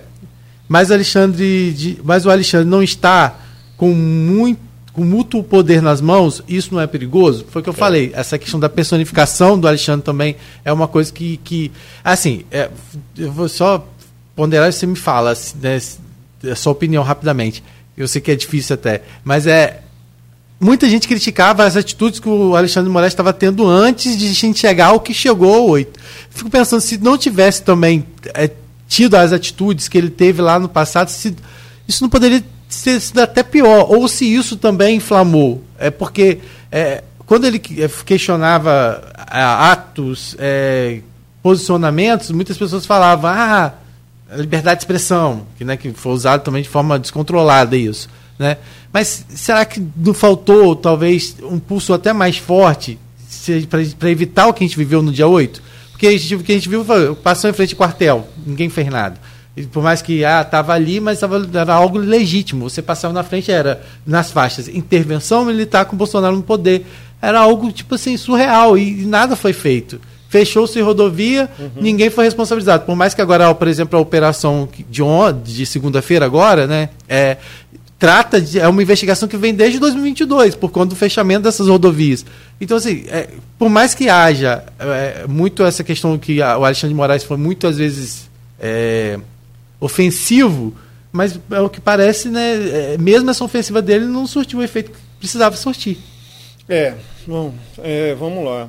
É, deixa, deixa, deixa eu reiterar um, um, ponto que eu já coloquei, que é o seguinte: uma coisa são e é do jogo democrático, você tem manifestações, como eu falei, que visam é, garantir direitos que já estão previstos na Constituição, que às vezes é a habitação, saneamento, transporte, né, etc. Né? Ponto. Outra coisa são manifestações que queiram de derrubar o regime. isso, é, isso, é outra coisa. É, então, é, sem dúvida alguma, é, aí, é, isso as torna ilegítimas. Não você criticar teoricamente o regime isso, isso não é necessariamente o problema. Outra coisa é você se manifestar e você passar a exigir a derrubada do regime dessa maneira, do Estado de Direito. Ponto. Agora, a sua questão, Rodrigo, ela, é muito, muito mais profunda, eu não vou conseguir dar conta, uhum. é, mas eu concordo com você e com o Edmundo de que sim há uma hipertrofia da atuação né, do Alexandre de Moraes já há, há meses nesse país. É, só mas, corrigindo que o Edmundo falou, eu falei muito poder, mas é muito poder. Sim, há uma hipertrofia, concordo, mas é, eu, eu coloco isso na conta de uma crise do judiciário brasileiro que ela, ela já coloca, nos coloca desde pelo menos 2004, então estou falando aí de quase uma crise de quase 20 anos, né, de um, uma mudança é, disfuncional na rotina dos, da Suprema Corte brasileira, que redundou em uma série de ações, sim, abusivas, é, que causaram problemas ao sistema político e à sociedade brasileira. Tá?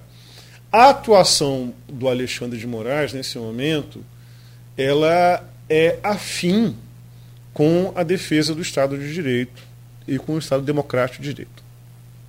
Agora, a grande questão é que é, é, é preciso, sim, fazer o desmame desse poder para ontem, mas não sem repensar profundamente, estruturalmente, o funcionamento do judiciário nos países que eu estou dizendo. Estamos caminhando para um processo de disfuncionalidade da Suprema Corte, tá, já está fazendo 20 fazendo aniversário de 20 anos. Alexandre de Moraes, é, neste momento, é, como falei, toma medidas que são é, afins com a defesa do Estado de Direito? Toma. Mas ele é um sintoma. Ele não é propriamente a doença. A doença ela é muito mais grave, muito mais séria, e todo mundo que trabalha com, com a perspectiva de um, um judiciário funcional e discreto, que é isso que eu estou demandando, não é uma crítica somente ao Alexandre de Moraes, é uma crítica a essa espetacularização do judiciário brasileiro desde 2004, né? você precisa ter esse judiciário funcional e discreto para ontem neste país. Para ontem problema não está só no Alexandre de Moraes, não. Gente, 9 e 11. Nossa, a gente falou aqui de 10% do que precisava. Eu, fico com a sensação assim, porque eu, é que o George, é, é, o que a gente falou, tem conteúdo. Esse programa é para ouvir, ouvir de novo, para você entender.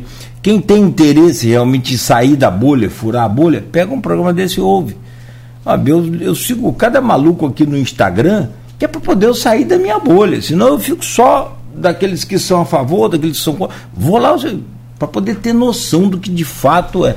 E é cada é. coisa ridícula, bizarra, que é um negócio assim inacreditável. Meu caro Jorge, não, não, não falamos de, de da, da punição para o golpismo, da tentativa do golpe. Isso dá um outro programa também. Tá. A gente falou, mas não falou assim especificamente, porque a gente falou mais dos atos terroristas, que o Alexandre de Moraes está chamando de ato terrorista. É. E eu vou nessa linha aí. A divergência, as, divergências, as divergências técnica, é, jurídica, próprio STF, a, a é. essas divergências assim, mas mas se é aquilo isso. ali não é ato terrorista, bota bomba. E a bomba só não explodiu, segundo os especialistas, a análise técnica, porque ela falhou. É, a gente está num, num, ritmo de terrorismo doméstico, sim, né, com esses atentados, ameaça, Pode... por exemplo, a, a, a refinarias, a transmissão de energia, isso está no campo do terrorismo clássico mesmo. Sim, Agora, é... se houve de, de, é, é, derrubada de torres aí, isso é terrorismo. É terrorismo. Se não é, eu não sei mais. É, é, você, por exemplo, fechar rodovias tendo por a pauta é essa, né? A pauta é você derrubar o regime, você é derrubar o regime, né? É você faz, promover um golpe de estado, né? A pauta é essa, e isso está no campo sim de terrorismo. E o que nós tivemos é, é, no, no 8 de janeiro são atos de terror. Né? O que, que, que é o ato de terror né? que acontece em qualquer é, ação coletiva é, é, descoordenada, de alguma maneira, como, como nós vimos? É você causar um impacto psicológico muito forte no restante da sociedade a partir daquele conjunto de atos. Né? Então, isso, isso de fato, terror houve no dia 8. Isso, isso não se Não tem a dúvida. E por um milagre não morreu ninguém. É, É, mas é, isso, essa é uma preocupação é, dos grupos que estão tentando debelar é, esses movimentos golpistas. Não entregar um cadáver que vá servir de mártir para esses movimentos. Então, a atuação dos aí sim nas forças de segurança. Após a intervenção. É, é, é, essas essas sim foram absolutamente corretas e muito conscientes muito conscientes da missão e do problema histórico que é você enfrentar esses grupos golpistas de extrema direita 9 e 14 em uma palavra. Uma, uma. Amigo, você é professor, você é cientista, se vira. Minha função é complicar a sua.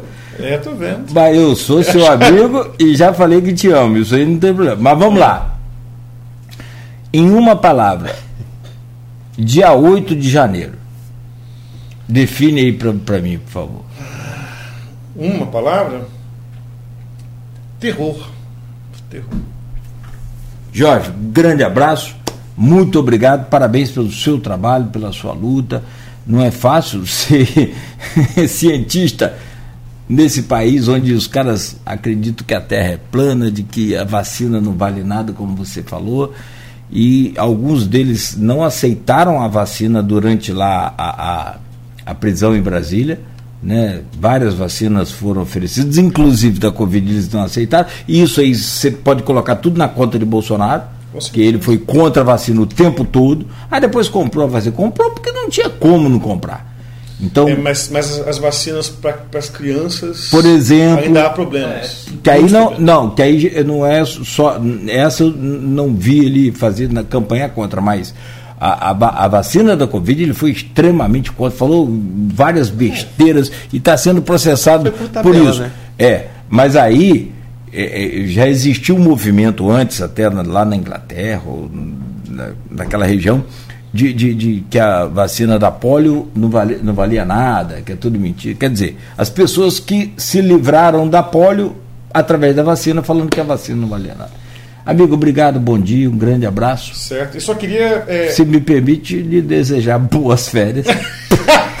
para aliviar a barra de Rodrigo aí com você. Não, cara, eu, eu acho que férias é um negócio psicológico. Não, mas que, como, como, é que cientista político tira férias nesse país? Não dá, não dá. Tá difícil. Mas eu, mas eu queria é, só fazer uma, uma, uma emenda aqui, uma gafe que eu cometi.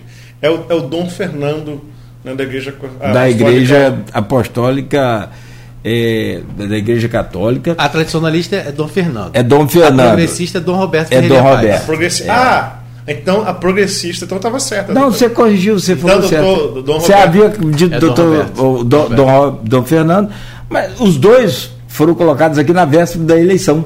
Se lembra daquele programa? Lembro, lembro. E aí, até a Luiz perguntou: o senhor é mais bolsonarista? O senhor é mais. Não a gente só defende um pensamento contra o aborto, contra essa coisa. E de fato é. Agora, a revista Exame divulgou hoje que. Aqui, então, rapaz, vou levar uma chamada de Cristiano daqui a pouco, mas só para fechar, deixa eu ver se eu acho aqui rapidamente. Está no Twitter.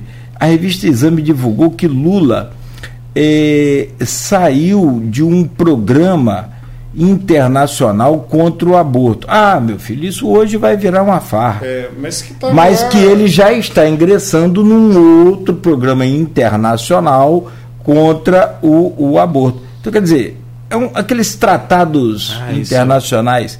Né? Então, você já viu. Mas, mas, mas eu quero só, só, reiterar esse ponto, que é o seguinte: eu queria justamente é, ressaltar a importância das lideranças espirituais, cristãs, que justamente se colocam favoráveis ao Estado democrático de direito. Eu incluo aí o bispo de Campos. O bispo de Campos. Ele como um agente importantíssimo nesse momento em que nós temos grupos cristãos fundamentalistas, radicalizados, de extrema direita, extremistas, ter lideranças espirituais que apontem para a defesa do Estado de Direito é algo fundamental nesse momento nesse país. A celebração dele de Santa Amaro, da missa de Santa Amaro, foi muito nessa linha.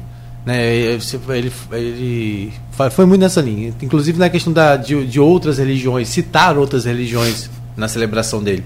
Né? Então isso foi muito, muito forte. Na, quem teve, quem acompanhou, eu tive lá né, trabalhando, a, acompanhei a, a, celebração, a missa e realmente as palavras do bispo. Quem tiver a oportunidade, acho que tem a live salva, tiver a oportunidade de ver. Um abraço ao bispo, Muito estamos bom. juntos na mesma luta. Isso aí. Rodrigo, obrigado, bom dia, até amanhã. Bom dia, até amanhã, obrigado, George. Vê se param de atrapalhar as férias dos amigos. Vamos ver quem vai, ser, quem vai ser amanhã. Próxima vítima. É, é janeiro é complicadão. Valeu. 9 e 18, gente, perdão pelo avanço aí das, da, do, do, programa. É, mas com o George vale a pena o puxão de orelha. A todos, bom dia. A gente volta amanhã na às 7 horas da manhã, aqui na Folha FM com o oferecimento de Proteus, Unimed Campos, Laboratórios Plínio Bacelar e Vacina Plínio Bacelar.